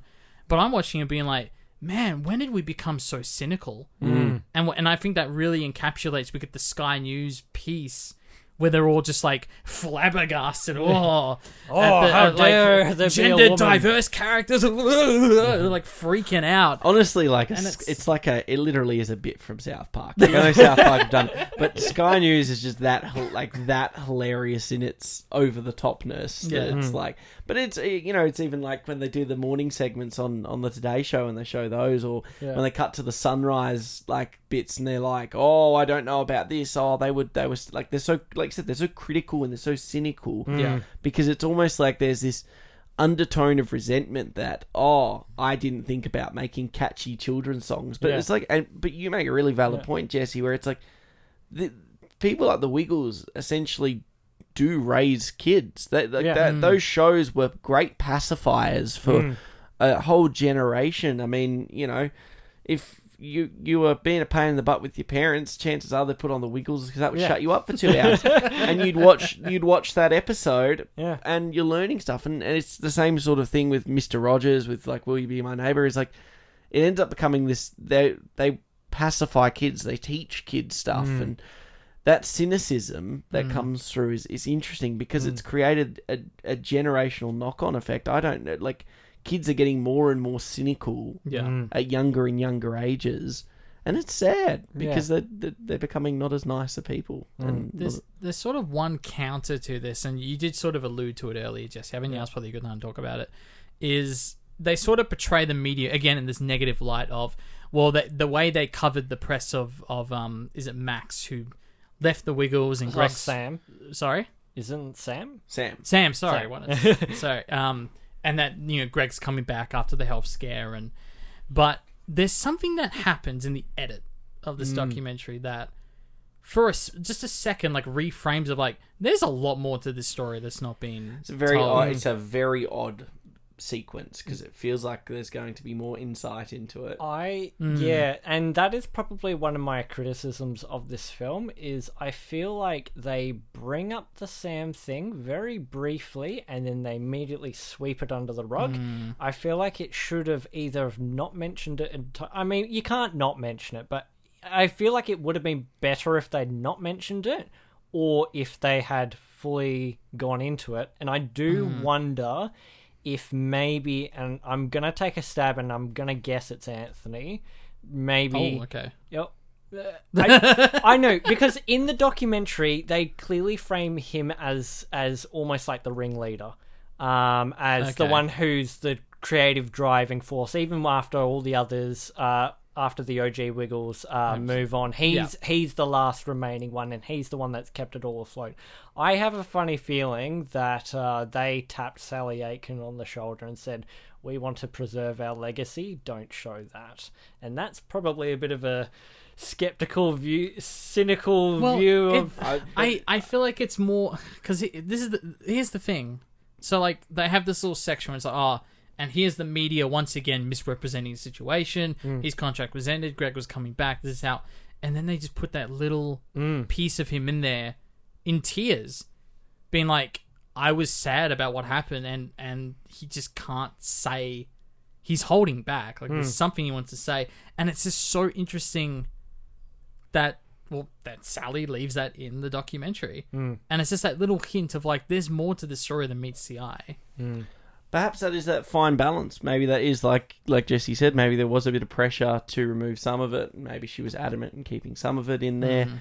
Um, I mean, the politics of it all. I, I do agree with um, the documentary positions, and it definitely from all of the the accounts, it feels like Anthony is at the center of the the the Wiggles identity, Sure. if you will. You know, um, and I I definitely think the two bigger personalities are the, the Greg and Anthony, and, and it definitely feels like Jeff and Murray are, are more chilled and laid back and um, focus more on uh, they're just enjoying sort of the experience. But it, it, it's quite interesting because, like you said, they've they've left enough in there to make you go, oh, what's kind of gone on here? second guess, yeah, like what the story But is. But I suppose it comes back to the the uh, the the argument could be well they never said otherwise like but something clearly happened there because that bridge was completely burned Mm. And you um, mentioned Jesse, he didn't. He did show not up show up at there. the premiere. So, and pretty much all of them were there. Like even Emma, who's no longer part of Sure. the crew, she's doing her own thing. Um, but she was even there, and yeah, pretty like I, I couldn't think of any other person that was missing other than him. I mean, unless if there was, in which I do apologize. But he was the. I found it very interesting that that Hmm. everyone was there except him. I there's yeah, I think there's some he's not happy with. Yeah. Perhaps the edit there, or that maybe Perhaps the something he said was not included. Yep. There's there's definitely a deeper story, and I can't wait for the Sam expose. it's coming. but it's just a, but to be honest it's a perfectly quaint documentary that Mm. follows it but it doesn't really go too much into detail on a lot of things to it's quite because there's so maybe there's so much time to cover but everything feels very bi like just biographical this is sort of the list of events and they talk a little bit about cultural aspects and such but it, it does paint them in a very positive light that Of course, yeah. um, and challenges points such as the media's sort of kind of like um, negative cynicism towards the Sure. band. Um, but to be honest, maybe for the most part, there wasn't too much drama behind the scenes or anything. They, they allude that people get on each other, they got on- on each other's nerves when they were touring. Sure. Yeah. Excessive periods, but nothing crazy. And I, f- Um, I thought it was very funny how quickly they they uh, skip. Is it is it Lachlan and Emma who get married? yeah, And, like, and then all of a within sudden one they're cut, they're divorced. yeah. Oh, that's so sad. I was like, whoa, that's a bit of whiplash, right? They're like, I guess, yeah, because it's like, well, the, I guess there's not much story to tell. And oh, two of these members got married, Yeah. and then you have to mention that they're not married anymore. yeah. But separated pretty quick too. but, but that's it. It's like it's just, there was no Yeah. story between those two events. Their their answers That's when it were gets very Wikipedia, were know? very um, professional too. They were like, Mm. yeah, we just didn't like where we were, we were uh, as partners, and we thought we'd be better as friends. And I was like, oh, this is, doesn't feel rehearsed or media trained. it it honestly felt like the interviews. I mean, it hmm. felt like all of them. Obviously, they've been in front of cameras. They've been performing for so long, and hmm. to be honest, if they've gone into a teaching background, they're also going to be quite well spoken hmm. Yeah. because that just comes with the the territory. All of their interviews like felt very uh, considered and thought out, which it didn't feel like a lot of it was going off the cuff. There wasn't didn't feel like maybe any of the questions were like trying to catch them off guard or get keep them guessing. Well, I think that's more just like like you said, they're educators and they've been around children for so many years, working with children or performing for children. That when I saw that and I noticed, you know, even just like the particulars of of like clarifying, like I have nothing against the color yellow, Hmm. you know, just clarifying those things or this idea of like not understanding marriage in the twenties. Yeah. And like they're very, like you said, they're very safe about how they approach those topics. Hmm. And I don't think that's to do with any sort of like the interviews were set up very safely. I think that's just their authentic person. They're they're Yeah. equipped hmm. for this this kind of discussion and how to turn it into something that's child friendly. Yeah. Absolutely. But I did pick up on that. Yeah. but they're all like very well spoken. Yeah. like, yeah. are always quick to be like, yeah, we didn't have a diverse group back in the nineties. Like they're like they're almost covering every PC landmine mm. they could run into. I have a good PR team. They do. but it even goes back to like the systemic decisions they made for their show of like, well, you know, we need a we need a pirate because we've got something that appeals Yep. to the girls. Let's find something that appeals to the guys, mm. and to make this, well, they need a sword because it's just the iconography of the sword, and making it a feather sword, mm. just to remove, to shed off that that violent Imagery. associate, yeah. yeah, imagery Yeah. or association with the that sword. that to me is the most compelling part. Is uh, genuinely listening to the intellect that goes behind what we would, s- you know, as children, we just see a, a pirate with No a feather think Yeah. thoughts sword. about we just it, think, yeah. oh, they, that's fun. They played mashed potato, yeah. hot potato. Yeah, but I mean that's it. And it, it, it goes even. Uh, there's one portion I don't. I don't think I wrote it down, but where they're talking about the. I mean, you see it in their first music video. You almost kind of see them grow into the mm. the performative body motions and the because every song they have has Some Like- sort of act. exactly. There's Yeah, like an action to it all, yeah. and and all the kids just mm. know it instinctually. Mm. And I, I love the one they talk about. I can't remember which for son which song it was for. Is it the side by side play? I maybe yeah, because they talk about specifically having moves where you don't have to hold the hands of the Yeah. kids around you. I was like, that is so Yeah, ingenious. the like, parallel. Parallel the play. That's what I paralleling, meant. yes, Yeah. yes, yes, Yeah. yeah. Yeah. No. Like they know their stuff. Like, And I think as well, like the big the big thing that I really took away from the doco was like just how vast their body of work is. mm, Like I think, and nostalgia is such a funny thing. Like, um, I w- whenever I think of the Wiggles, I think of like I have these memories of like these these little fragments here and there from like you know one VHS and this this show. Sure. and like somewhere in my mind I've sort of collated them all into one thing. And so whenever I you know used to think of the Wiggles I thought oh yeah just one video or one movie or one show. Hmm. But like actually watching this and be like holy crap like they had so many shows they had all these albums and just realize it, it, i had this moment of like they are way bigger than what i thought they were yeah, yeah. um like i just had this very specific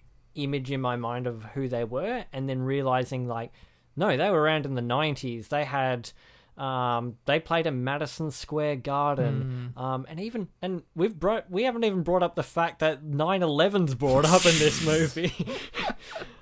um, Yeah, Okay. that's it. That, that whole that's an interesting segment too because of the they cut to the interview with um, that woman who lost the, her the husband, firefighter husband. Yeah. Yeah. and I thought that was like interesting that that was in the doco because Hmm. what was her association to the Wiggles? Was I she think was she like the PR I- manager in the states? No, no, no. or- I think because she had that interaction with the Wiggles when they did their first US tour, Mm. And I get, I guess that's just like a lucky nab they had, where it's like, oh, here's someone who like met them. Mm. Um, so they would have had to hunt her down. But then her pretty husband, thoroughly. uh, yeah, was one of the first responders who went Yeah. down, and then was also was yeah, wasn't he? Re- they say he was like really into the Wiggles as well. Like had Uh, been they had a playing- kid. They yeah, just they had, had a kid. Yeah, yeah, and- I mean, the, it was it goes back to the whole thing of like putting the Wiggles on when you can't Mm. handle the kid, or in this case, it's something almost a distraction from the horror of, of the kid Yeah. losing their dad. Mm. um, and just like how important. So like that's a, gr- a great interview to sort of nab Mm. and put in there. And it, it as funny as it is that cut yeah, because it cuts to the plane and it just says September 20, 2001 in the corner. I'm like, no. I was not expecting this No. at a Wiggles doco. what The did, way it cuts to just 9/11 is so. what did I sign up for? Oh Yeah. my lord! But but they, I, I will say they kind of do find the best place to put it in because they do sort of this whole idea of, of the Wiggles being very Australian focused and, and appealing to Australian children specifically is not really highlighted. But once we see the footage of them going into the US uh, and these other markets, and they have like three children show up to the concert, that's almost what highlights like their their Australian Yeah. influence.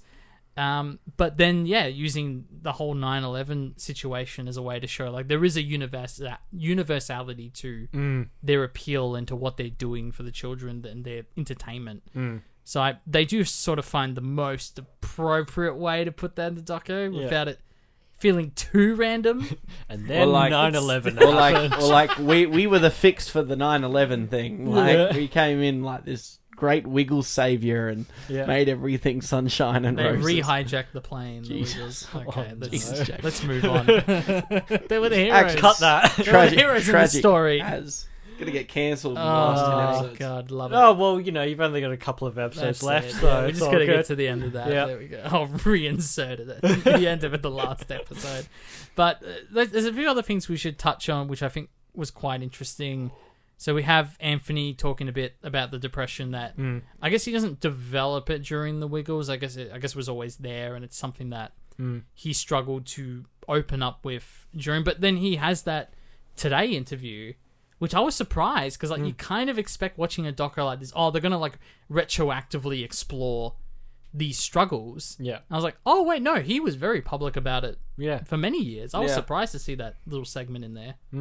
Mm. And an interesting way they tied into the the pieces to camera where they're there on the couch, like watching the iPad footage and then commentating on that. That's that's like a new trend in uh in like these in docos is this iPad watching footage, yeah. iPad footage reaction. Yeah, I mean it's a smart way to just sort of interconnect those pieces Mm. and make them so they fit better. And the other thing I did appreciate is they stopped putting C stands in the interview pieces. they actually put like instruments and stuff, which is brilliant because Yeah. then you get them. They would just randomly get out of their spot and grab an instrument to like demonstrate a point or to play a song, and Hmm. so it's a good little use of like you know mise en scene and set design.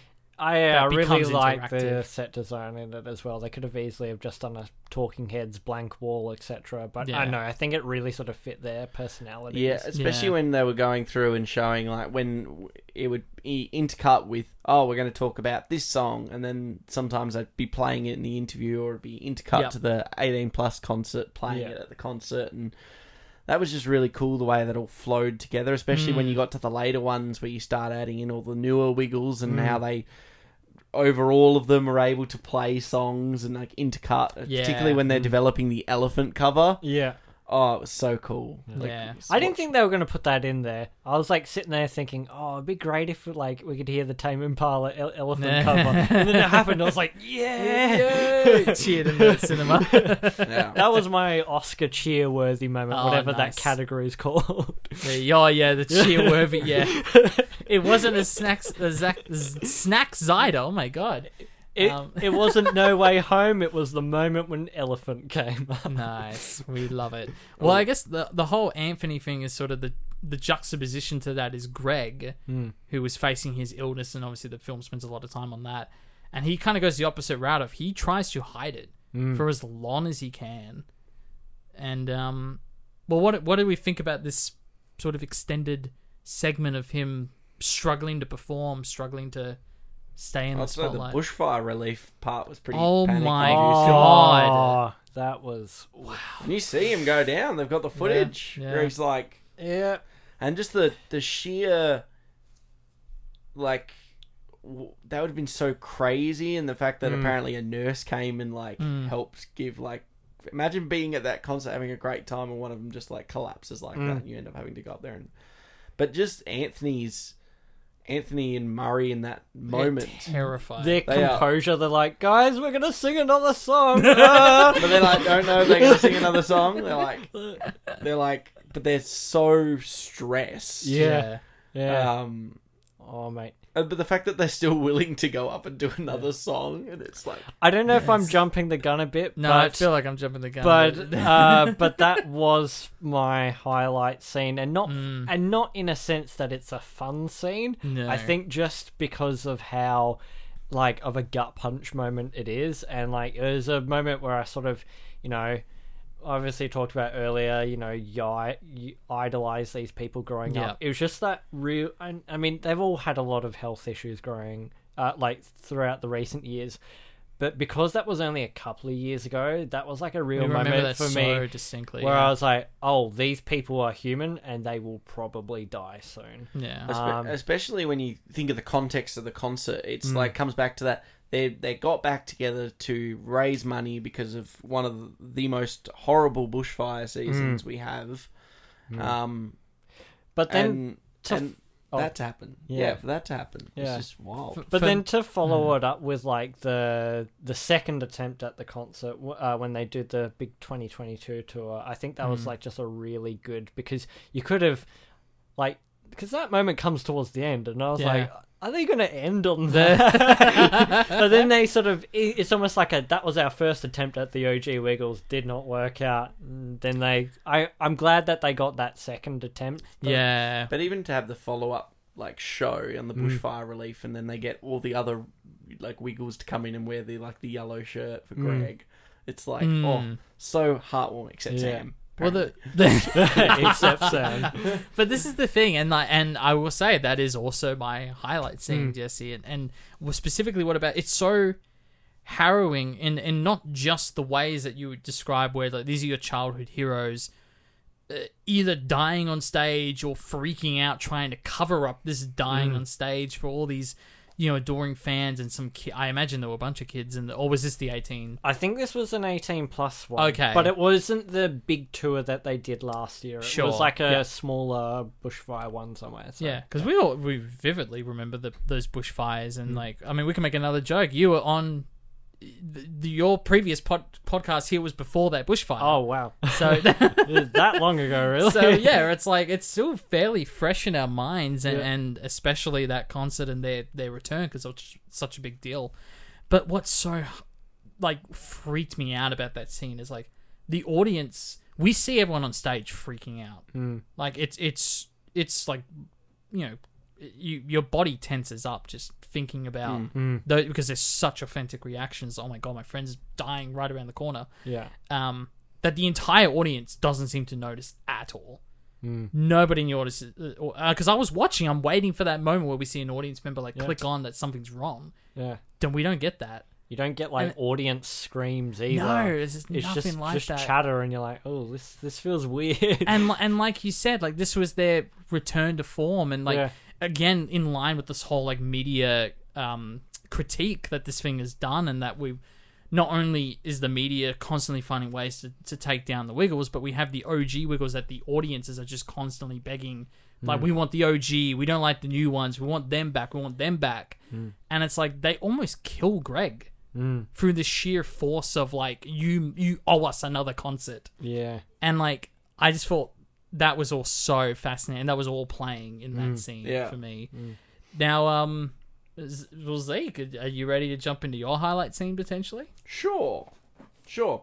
Um, I'm gonna go with. I mean, I really like a lot of the, particularly the earlier stuff, because I really find the education theory behind some of the things. Of course. Um, I'll probably say how they conceive the because it's my favorite Wiggles song too. That um, "Rocker Rocker" by a bear, like the bear oh, Yeah, that's a great banger one. song. Absolutely slaps. Um, but how they talk about things like the parallel learning and how Yeah. the kids like learn like that. Anthony then astutely sort of talks about the, the difference between like this is like a lesson song or this is like a this is how you dance song and, Yeah. and this is like it's just that acute methodology is is just so interesting.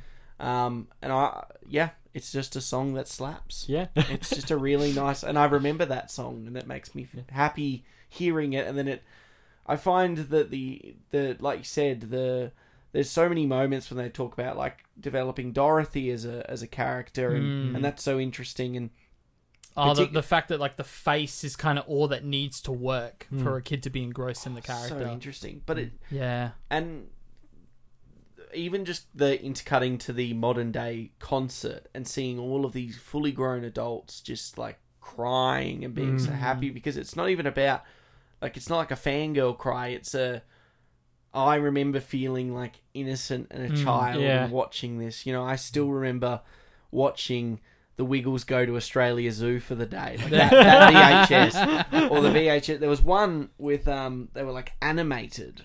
And they went to Yeah, like I the think I moon, remember that. and they did the Eagle Rock. Oh, Yes! Um, oh my gosh, Eagle I have Rock, not thought about throwback. that. Um, oh, mate. and then it's like I said, like seeing the old ABC logo, and I can remember how that mm. that sounded, and then it would cut to it was like their '98 performance, which was when they started to do the live shows, and it was like I remember watching that mm. concert and just being like completely enamored or then you see the big red car mm. and it's so cool that it actually works Yeah. So Yeah. I still think it's cool It Doesn't- started off as like a 2D cardboard thing, as but we it's just, see in the it's amazing. Yeah. Like, actual car, honestly, yeah. like those early shows where they're like performing at kids' parties. Imagine if you had the Wiggles at your kids' party. Yeah. Yeah. Like back then. Like that's just wild. To Insane. think about. Well, better than a clown. yeah. so It's Joaquin Phoenix. He's at my birthday party. yeah, I, Probably not going to kill you. I, I'd probably say stuff like that because I found that Yeah. I never yeah. had thought about and was genuinely surprised how much theory I thought it was going to be. Uh, like will we say really I like was- teaching, and Mm. then yeah. but we like music. Let's put the two together, and then we can make trendy. We we're identifying a specific niche. Mm. Yeah. Well, to that point, I was kind of expecting a bit more of like, you know, why they pick the chord progression that they do, or like the, you know, I, I thought they Yeah. were going to get a little more deep into the musical aspect. And there is a section where where Sam talks about like trying to match his vocals with the rest of the Wiggles. Yeah. So I thought th- th- it would be nice to have a little more of that for the the musos watching. But I Mm. like you said, I think the psychology and the behavioral stuff was also just as impactful Yeah. and interesting.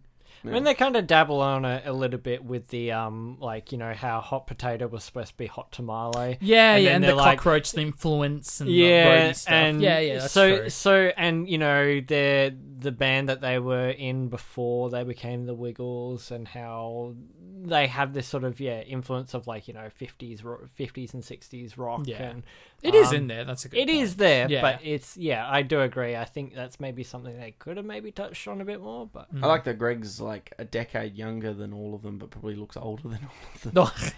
It's so weird. it's like wild to think about. And then Yeah, that it Greg was basically a fanboy of Anthony, simping hard.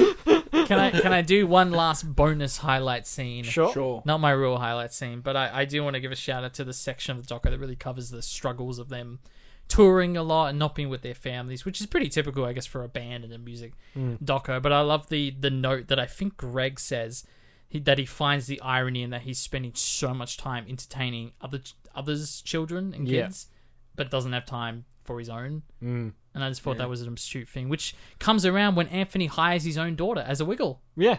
So that that's a great little like ah nice. I Yeah. feel better about myself. But I also feel like that's something that maybe I mean that's that's insurance. I feel um, it's a way for the Wiggles to maintain uh, who they are in the future because they actually have some one of their own is now a member of the Wiggles. Yeah. So like I feel like there's less of a chance that it's not just going to be taken over by like some companies just going to come and buy them and then turn it into Right, some right. corporate product kind of thing. It's like But I don't really know what else. Like they've grown and developed. Like they mm. obviously are drastic. I would say they're already drastically different to what they were originally. I mm. mean that whole diversifying and all that. And at, at the end of the day, I, I'd be curious to see what would happen. If, but I do agree. I think mm. that, that having that family legacy aspect. Um, and I have a feeling the four originals, or particularly Anthony, will up until he passes away will be always there with a vested interest in in the Wiggles. yeah.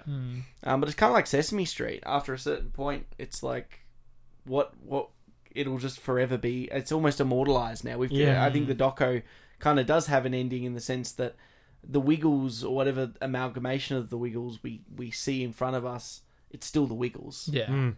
Um, and actually, the the people in front of the uh, the four people up on the stage in whatever the, the four coloured skivvies, it won't matter who those four are mm-hmm. because the Wiggles will just never mm. change. What an ingenious the coloured skivvies. Man, they, they must Yeah. be Makes- so yeah. happy about that, Oh mate. Make that they did that. Yeah. yeah. I want to do a Wiggles birthday where like everyone dresses up as a Wiggle. That'd be so Ooh, fun. That's not a bad Nice. idea. That's a be a fun we can thing. all dress up as our favorite. I would wear. I would wear yellow. Let's go. Yeah, Just because I don't think those skivvies are that expensive. Or you could Oh, even no. just you could probably just get a yellow shirt and then like iron it on. Well, that's it. You saw my Halloween costume. I'm, Yeah. I'm all up for the cheap, cheap, cheap, Cheap costumes. costumes. yeah. Excellent. Well, Hot Potato: The Story of the Wiggles is currently out on Amazon Prime. Ooh, that's prime real estate right there. as they Oh-ho. call it. Ooh. But speaking of those streaming platforms, Jake, what's new to streaming platforms and cinemas near us? There's quite a few interesting things coming out, spread out, if you will. Yes. We've got Magic Mike's Last Dance coming to Netflix, as well as a doco series named after its subject, Robbie Williams. So there you go. Cool. Kind of reminds me of the, like, the Beckham naming convention. Yeah. We kind of had the whole superhero. We went from Batman to the Dark Knight. It's all the nicknames now. Yeah. We're, we're getting that in that circle now. Uh, we got films like Birdman, Zoolander, The King of Comedy coming to Stan this week. So nice little tie in there. yeah. Wait, last- hang on. That's on Disney Plus. Oh, is it really? It is. Oh, there you go. As someone who does not have Disney Plus anymore, but has Stan, Yeah. I'm, uh, I'm keen to maybe rewatch A The King of Comedy. yeah, There you go. Yeah. We, li- we like it. uh, speaking of Prime, we got Spider Man Across the Spider Verse comes Oh, to. Prime this week. Nice. Yeah. I would love to rewatch that. Yeah. It feels like a part. It feels too much like a part one for me, and I'm very curious Yeah, to yeah. see how it fits in the context of part two. Um, I I will reassess it when that second one comes out, but I did kind of feel like it was just sort of a, yeah, it was in, in the middle. Like it was fun, but like That's how I felt too. yeah, Mm. You pretty much yeah. That that's kind of how I felt. Yeah. I was like, I can't really. f- s- I like the first film because it's Yeah. a definitive start, finish, and stuff. And part films are always yeah, like you said, you might as well judge them as a whole, yeah, but because you need the second part. And mm. I thought it was yeah, it was fun. It was fun. Uh, Yeah, I, I, it might probably be my favorite film of the year, but I do agree that the part one of it mm. all is hinders it, and I'm really concerned because, like, from what I'm hearing with the animation studio and the mm. the management style of that one, I'm like, do they have any idea what the next film's about? Yeah. I don't think they do. Oh, I don't think there's a plan. So no. Yeah, Ba- I, I'm worried that it's going to be like because of the cliffhanger ending, they're going to do what they did in like Desolation of Smaug, where they just deal with that in the first ten minutes, and then it's about something completely different. Yep. That would that would be very interesting, because it, I actually do think it's a little bit of a weak cliffhanger. Mm. Like it, I don't think you can get another two and a half hours of mileage out of that cliffhanger. Yeah, no, because wasn't the first film like only an hour and a half- and a half or Yeah, something? it's Yeah, neat. Yeah, it, it was definitely less than two, and then this is like one of the longest animated films ever made. Mm. So, and, no, but Yeah. I, I'm very excited. I'm, I'm excited to rewatch it yeah, because the animation is just like it's very cool. Yeah. stupendous. If nothing else, it is a very good VFX and animation show. Yeah, well, it should Yeah. win. It could win awards just for that alone. But Yeah. you know, I I would have preferred if they were to do three films that they were three standalone films with maybe a very uh, like in the original, you know, the Raimi Spider-Mans, Yeah. where there there is a through line between all three of them, but it's not huge, or Yeah. we don't need to Yeah, see the, the for like, sure. because it's just I I find superhero films just work better without like Mm. when they work in their isolation. Like this is the villain for this film, like Yeah, um with yeah, with through lines and it's all of them. it's weird because like you got the whole part one, part two thing. You're seeing it everywhere for like Mission Impossible, Mm. which I think they've really shot themselves in the foot with the whole part one thing. Mm. But then you think back to Infinity War and Endgame, it's like that was meant to be a part one, part two. Mm. And I'm I bet they are so glad they changed those names and, and got rid of the parts yeah, the title because like that worked as like an authentic. Like I'm excited to see the next one. Mm. Um, while in Spider Verse, it seemed the opposite effect where people were pissed yeah, that oh I didn't know this was part one. yeah. So it's yeah, it's a weird title. It's, maybe just don't do it, producers. Or you Maybe make don't do that. you wait an extra couple of years when you have both films finished, Yeah, and then you do the tie. Mm. Release one one year, release one the next. You do a year. Matrix two and three. Yeah, you, you block, edit, and assemble it. Like, I mean, Deathly Hallows, but that's six months apart. Yeah, That I remember thinking in high school, in, in primary school, I was like, "That's going to be painful." It wasn't that painful. yeah. Six Actually, month yeah, I, yeah. I, I think in my head it was longer than what I I thought it was. Yeah.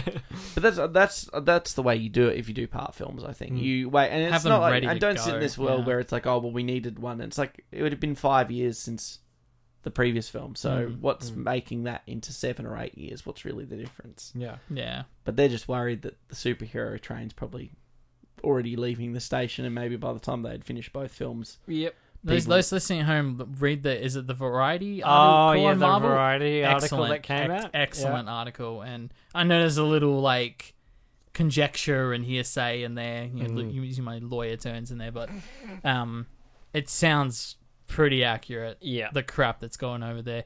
Um, I mean that perfectly leads into the fact that the Marvels comes out next week. Who Oh, cares? Is anyone saying that? No, is it a film or is it a it's show? a it, no, it's a film. It's coming out in the cinemas. Here's the thing. Here's the thing. Let's talk about the Marvels for a minute. I genuinely feel sorry for all of the newer characters that they've brought in because obviously, like, they're trying to diversify a bit more. So you've got, um, uh, you know, Like the Kamala Khan, yeah, that Kamala character, Khan, Miss Marvel, and she seems Monica genuinely Rambo, yeah. she seems genuinely wrapped to be to be there, and Sure. you, yeah, and you've got like I don't know. I feel like you.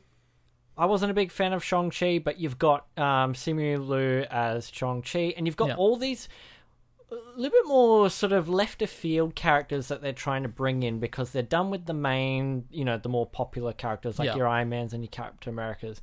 But I feel like they brought them in at the worst time. They brought it in when when the fatigue's starting to set Mm. in. Like five, ten years ago, I would have loved to have watched the Marvels. I'd be like, oh yeah, cool, Kamala Khan, that's awesome, blah blah blah. But now I'm just like, I really don't care.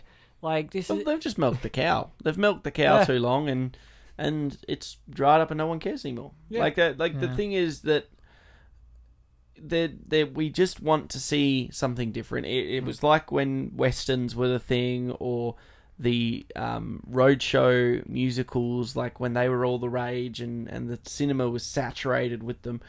Eventually, people got sick of seeing spaghetti westerns, and they went, "Yeah, I, I want to see something else." It's just, and we're just at this point now. We're we're waiting for the next thing. The problem is, no one knows what the next money making machine is going to be. Um, Or actually, I know it's um all those bloody uh, historical biopics that we keep on getting, like your your your oh, no, like your black.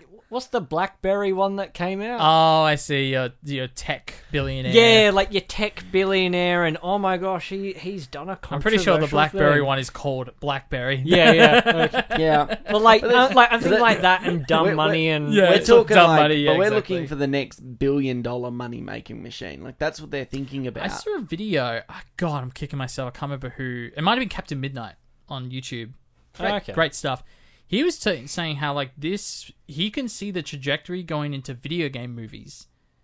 I mean, you think about this year, Super Mario, Yeah. obviously The Last of Us, the show, um, Friday night, Friday night, the Freddy Five Nights at Five Nights Freddy. yeah. It's it's smashing at the box office. Mm. I never in a million years thought that film would kill the way it's killing right now. Oh, I I thought it would make a lot of money because Yeah. it, it's at the right age demographic. Sure, Yeah. High school kids okay. would love it. Um, yeah, it's weird that something like you know I'd be, sup- but you might be right. You might mm. be onto something. Maybe well, that, it's that's the- his theory, mm. and I just wanted to mention it because I'm like, well, there's a little weight to it because he's saying we're in a sort of similar moment with the video game movie mm. zeitgeist as we were with superheroes in 2008, where we had superhero movies. They're mostly pretty cheesy, and you may you may get like a Raimi excellence one or Well, every Free now Guy and did then, pretty but- well too. It made a lot Yeah. of money. But I I don't know if he's referring to like IP, like specific IP, Mm. as opposed to like a movie about gaming. Well, Last of Us has obviously done really well. Yeah. Um, I think we're going to see more of that because I think in the last uh, five to ten years, obviously, we've seen what gaming can be, and that it's not just like shoot 'em ups and you know just like gra- like you can tell compelling stories in a video game format. And I, it's it's The Last of Us is the the sort of the thing that's going to really you know propel these sorts of stories, and we're gonna get. I yeah, we'll definitely see a lot more of like these like big budget dramatic pieces.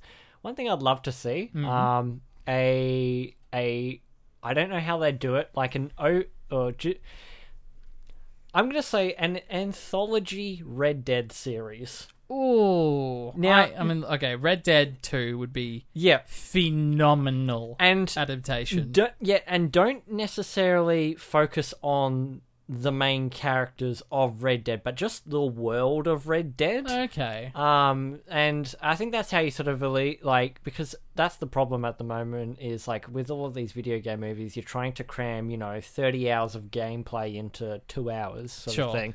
True. Um, but we have seen it can be done. It like can be I would done, say the yeah. Last of Us season is that that is a success. Yeah. Given- I reckon that in terms of the length, that's probably real time. You Yeah. got, what, a nine hour show, Yeah, roughly. You can beat that game in nine hours. yeah, So I think that's that's where like the runtime adjacent argument Yeah. comes in. But then yeah, you got things like I mean, I was gonna say Max Payne. I don't know Yeah. why on earth I haven't even seen it.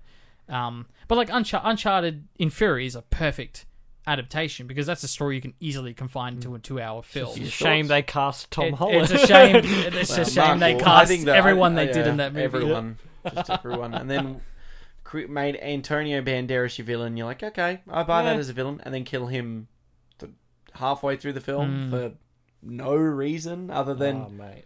and then give it to the girl that um on the D, D on the down low was meant to play Elena, and then they just changed it at the last second and made her a villain for some reason. so I have not seen this movie, and I Oh, it do not have any intention. so worth it. Not. It is. No. so worth it. Yeah, oh, Yeah. I was insulted.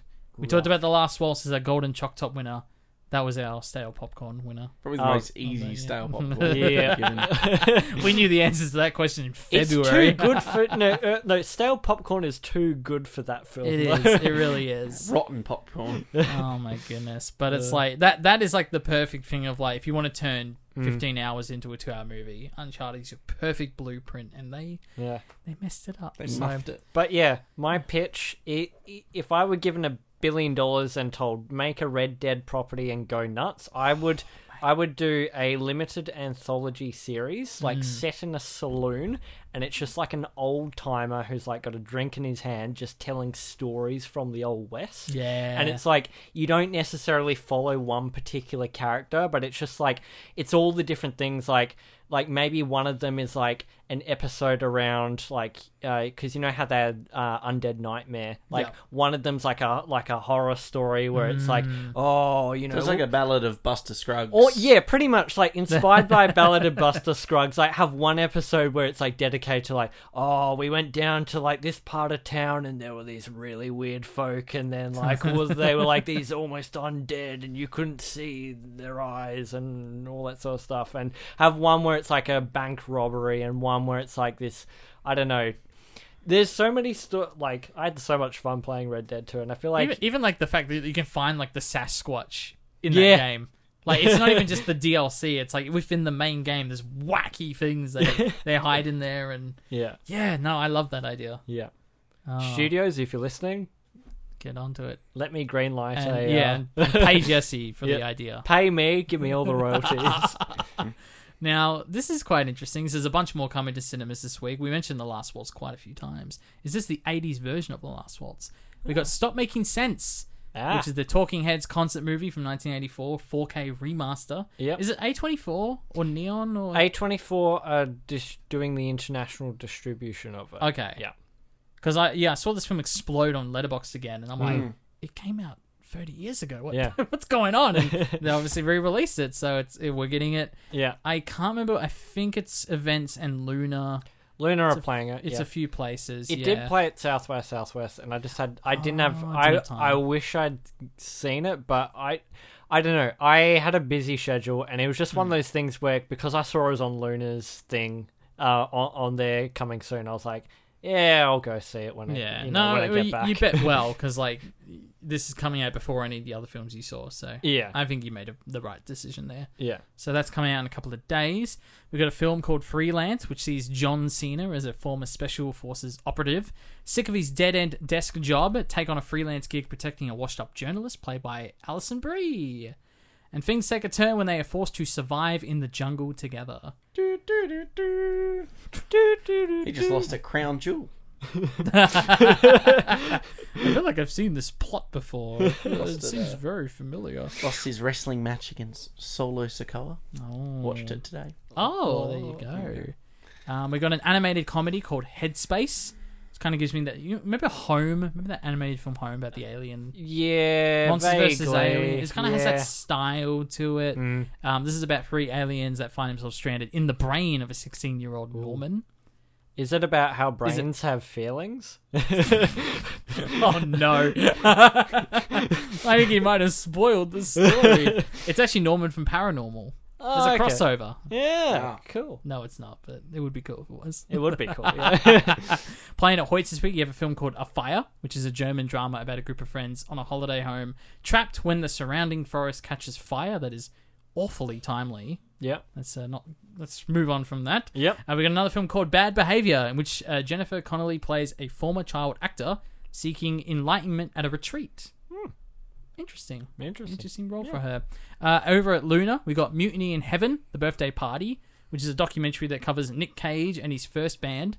His first band? Oh, yeah, sorry, first band as they offer an unfiltered look into the post punk success. Do you mean Nick Cave? I, oh, sorry, yeah, Nick Cave. What did I say? Cage? You said Nick Cage. He's I busy mean- down under. I mean, I'd love to see Nick Cage in a band, but Damn, that's funny. I got so caught up on the other words that I thought I miswrote. Yeah. 'Cause Sometimes I write the complete wrong thing on my document, and It's uh, that's always it's funny. okay. We forgive you. pre-writing uh, the Peaky Blinders theme. That's it. There you go. I, I think I wrote this documentary document at two a.m. So Yes. give me a little leeway, everybody, please. Yeah. Um, sorry, yes, Nick Cave, you are correct.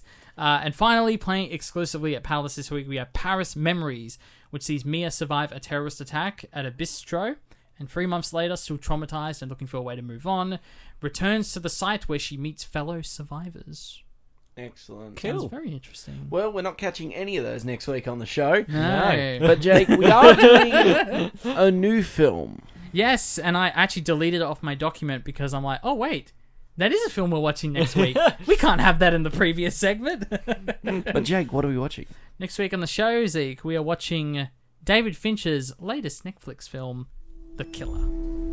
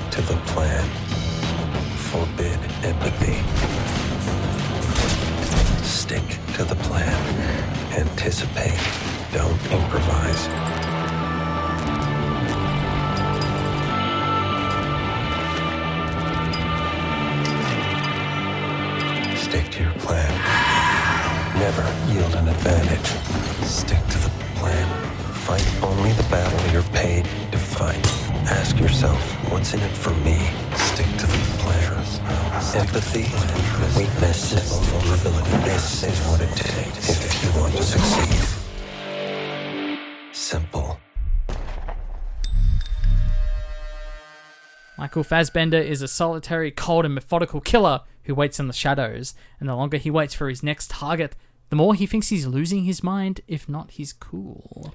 I think it's criminal that this film got barely a cinematic release at all hmm. because like literally I think it came out what last week and I and Yeah. and I found out about it I was like oh yeah cool and then I looked at my my my calendar and I was like I don't have time to see this and then Yeah. I looked to see when it's coming out on Netflix it's like next week or something so Yeah, I know. I feel like So someone's Netflix done though. That's someone's Yeah. done the dirty on David Fincher, and I I feel like that man deserves a proper theatrical run. Yeah, but that, I mean that's the thing because it's like you got Scorsese fighting for longer for and Apple gave him one, which is mm. awesome.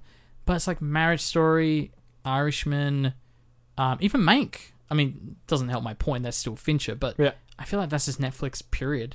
They get the two weeks in to get the Oscar noms, and then they bounce, Yeah, and it's a shame because like I'm hearing this is a great film, very weirdly self, um, I guess analytical. yeah, I think the review I read is that this is directed by a guy who is ashamed that he is known as the Fight Club director. ah, I'm like, that's an interesting take. Yeah. So I guess like Michael Fassbender is like very, Mm. he's very uncool in this film. yeah. That's an interesting premise. I like I'm that. keen. I'm keen, and also Tilda Swinton's in it. So Yes, I did see that in the cast list. yes, so So hopefully, that, hopefully that, that's not like a reveal in the movie. Yes. we shall find out. But um, Jesse, thank you so much for joining us this week. thank you for having me. Uh, thank you for enduring my random ramblings. Oh my god, are you kidding me? No. Um, but yeah, no, it's been a real pr- pleasure. I'm so glad you guys reached out to me. Um, just came at the perfect time for me, and I'm so glad that I can come and uh, see you guys off for uh, what's been the end of an era. Well, it isn't over yet. But until then, thank you for joining us for the Cinema Sideshow podcast. I was Zeke, I was Jake. And I'm Jesse. and we'll catch you next week with David Fincher's The Killer. Bye.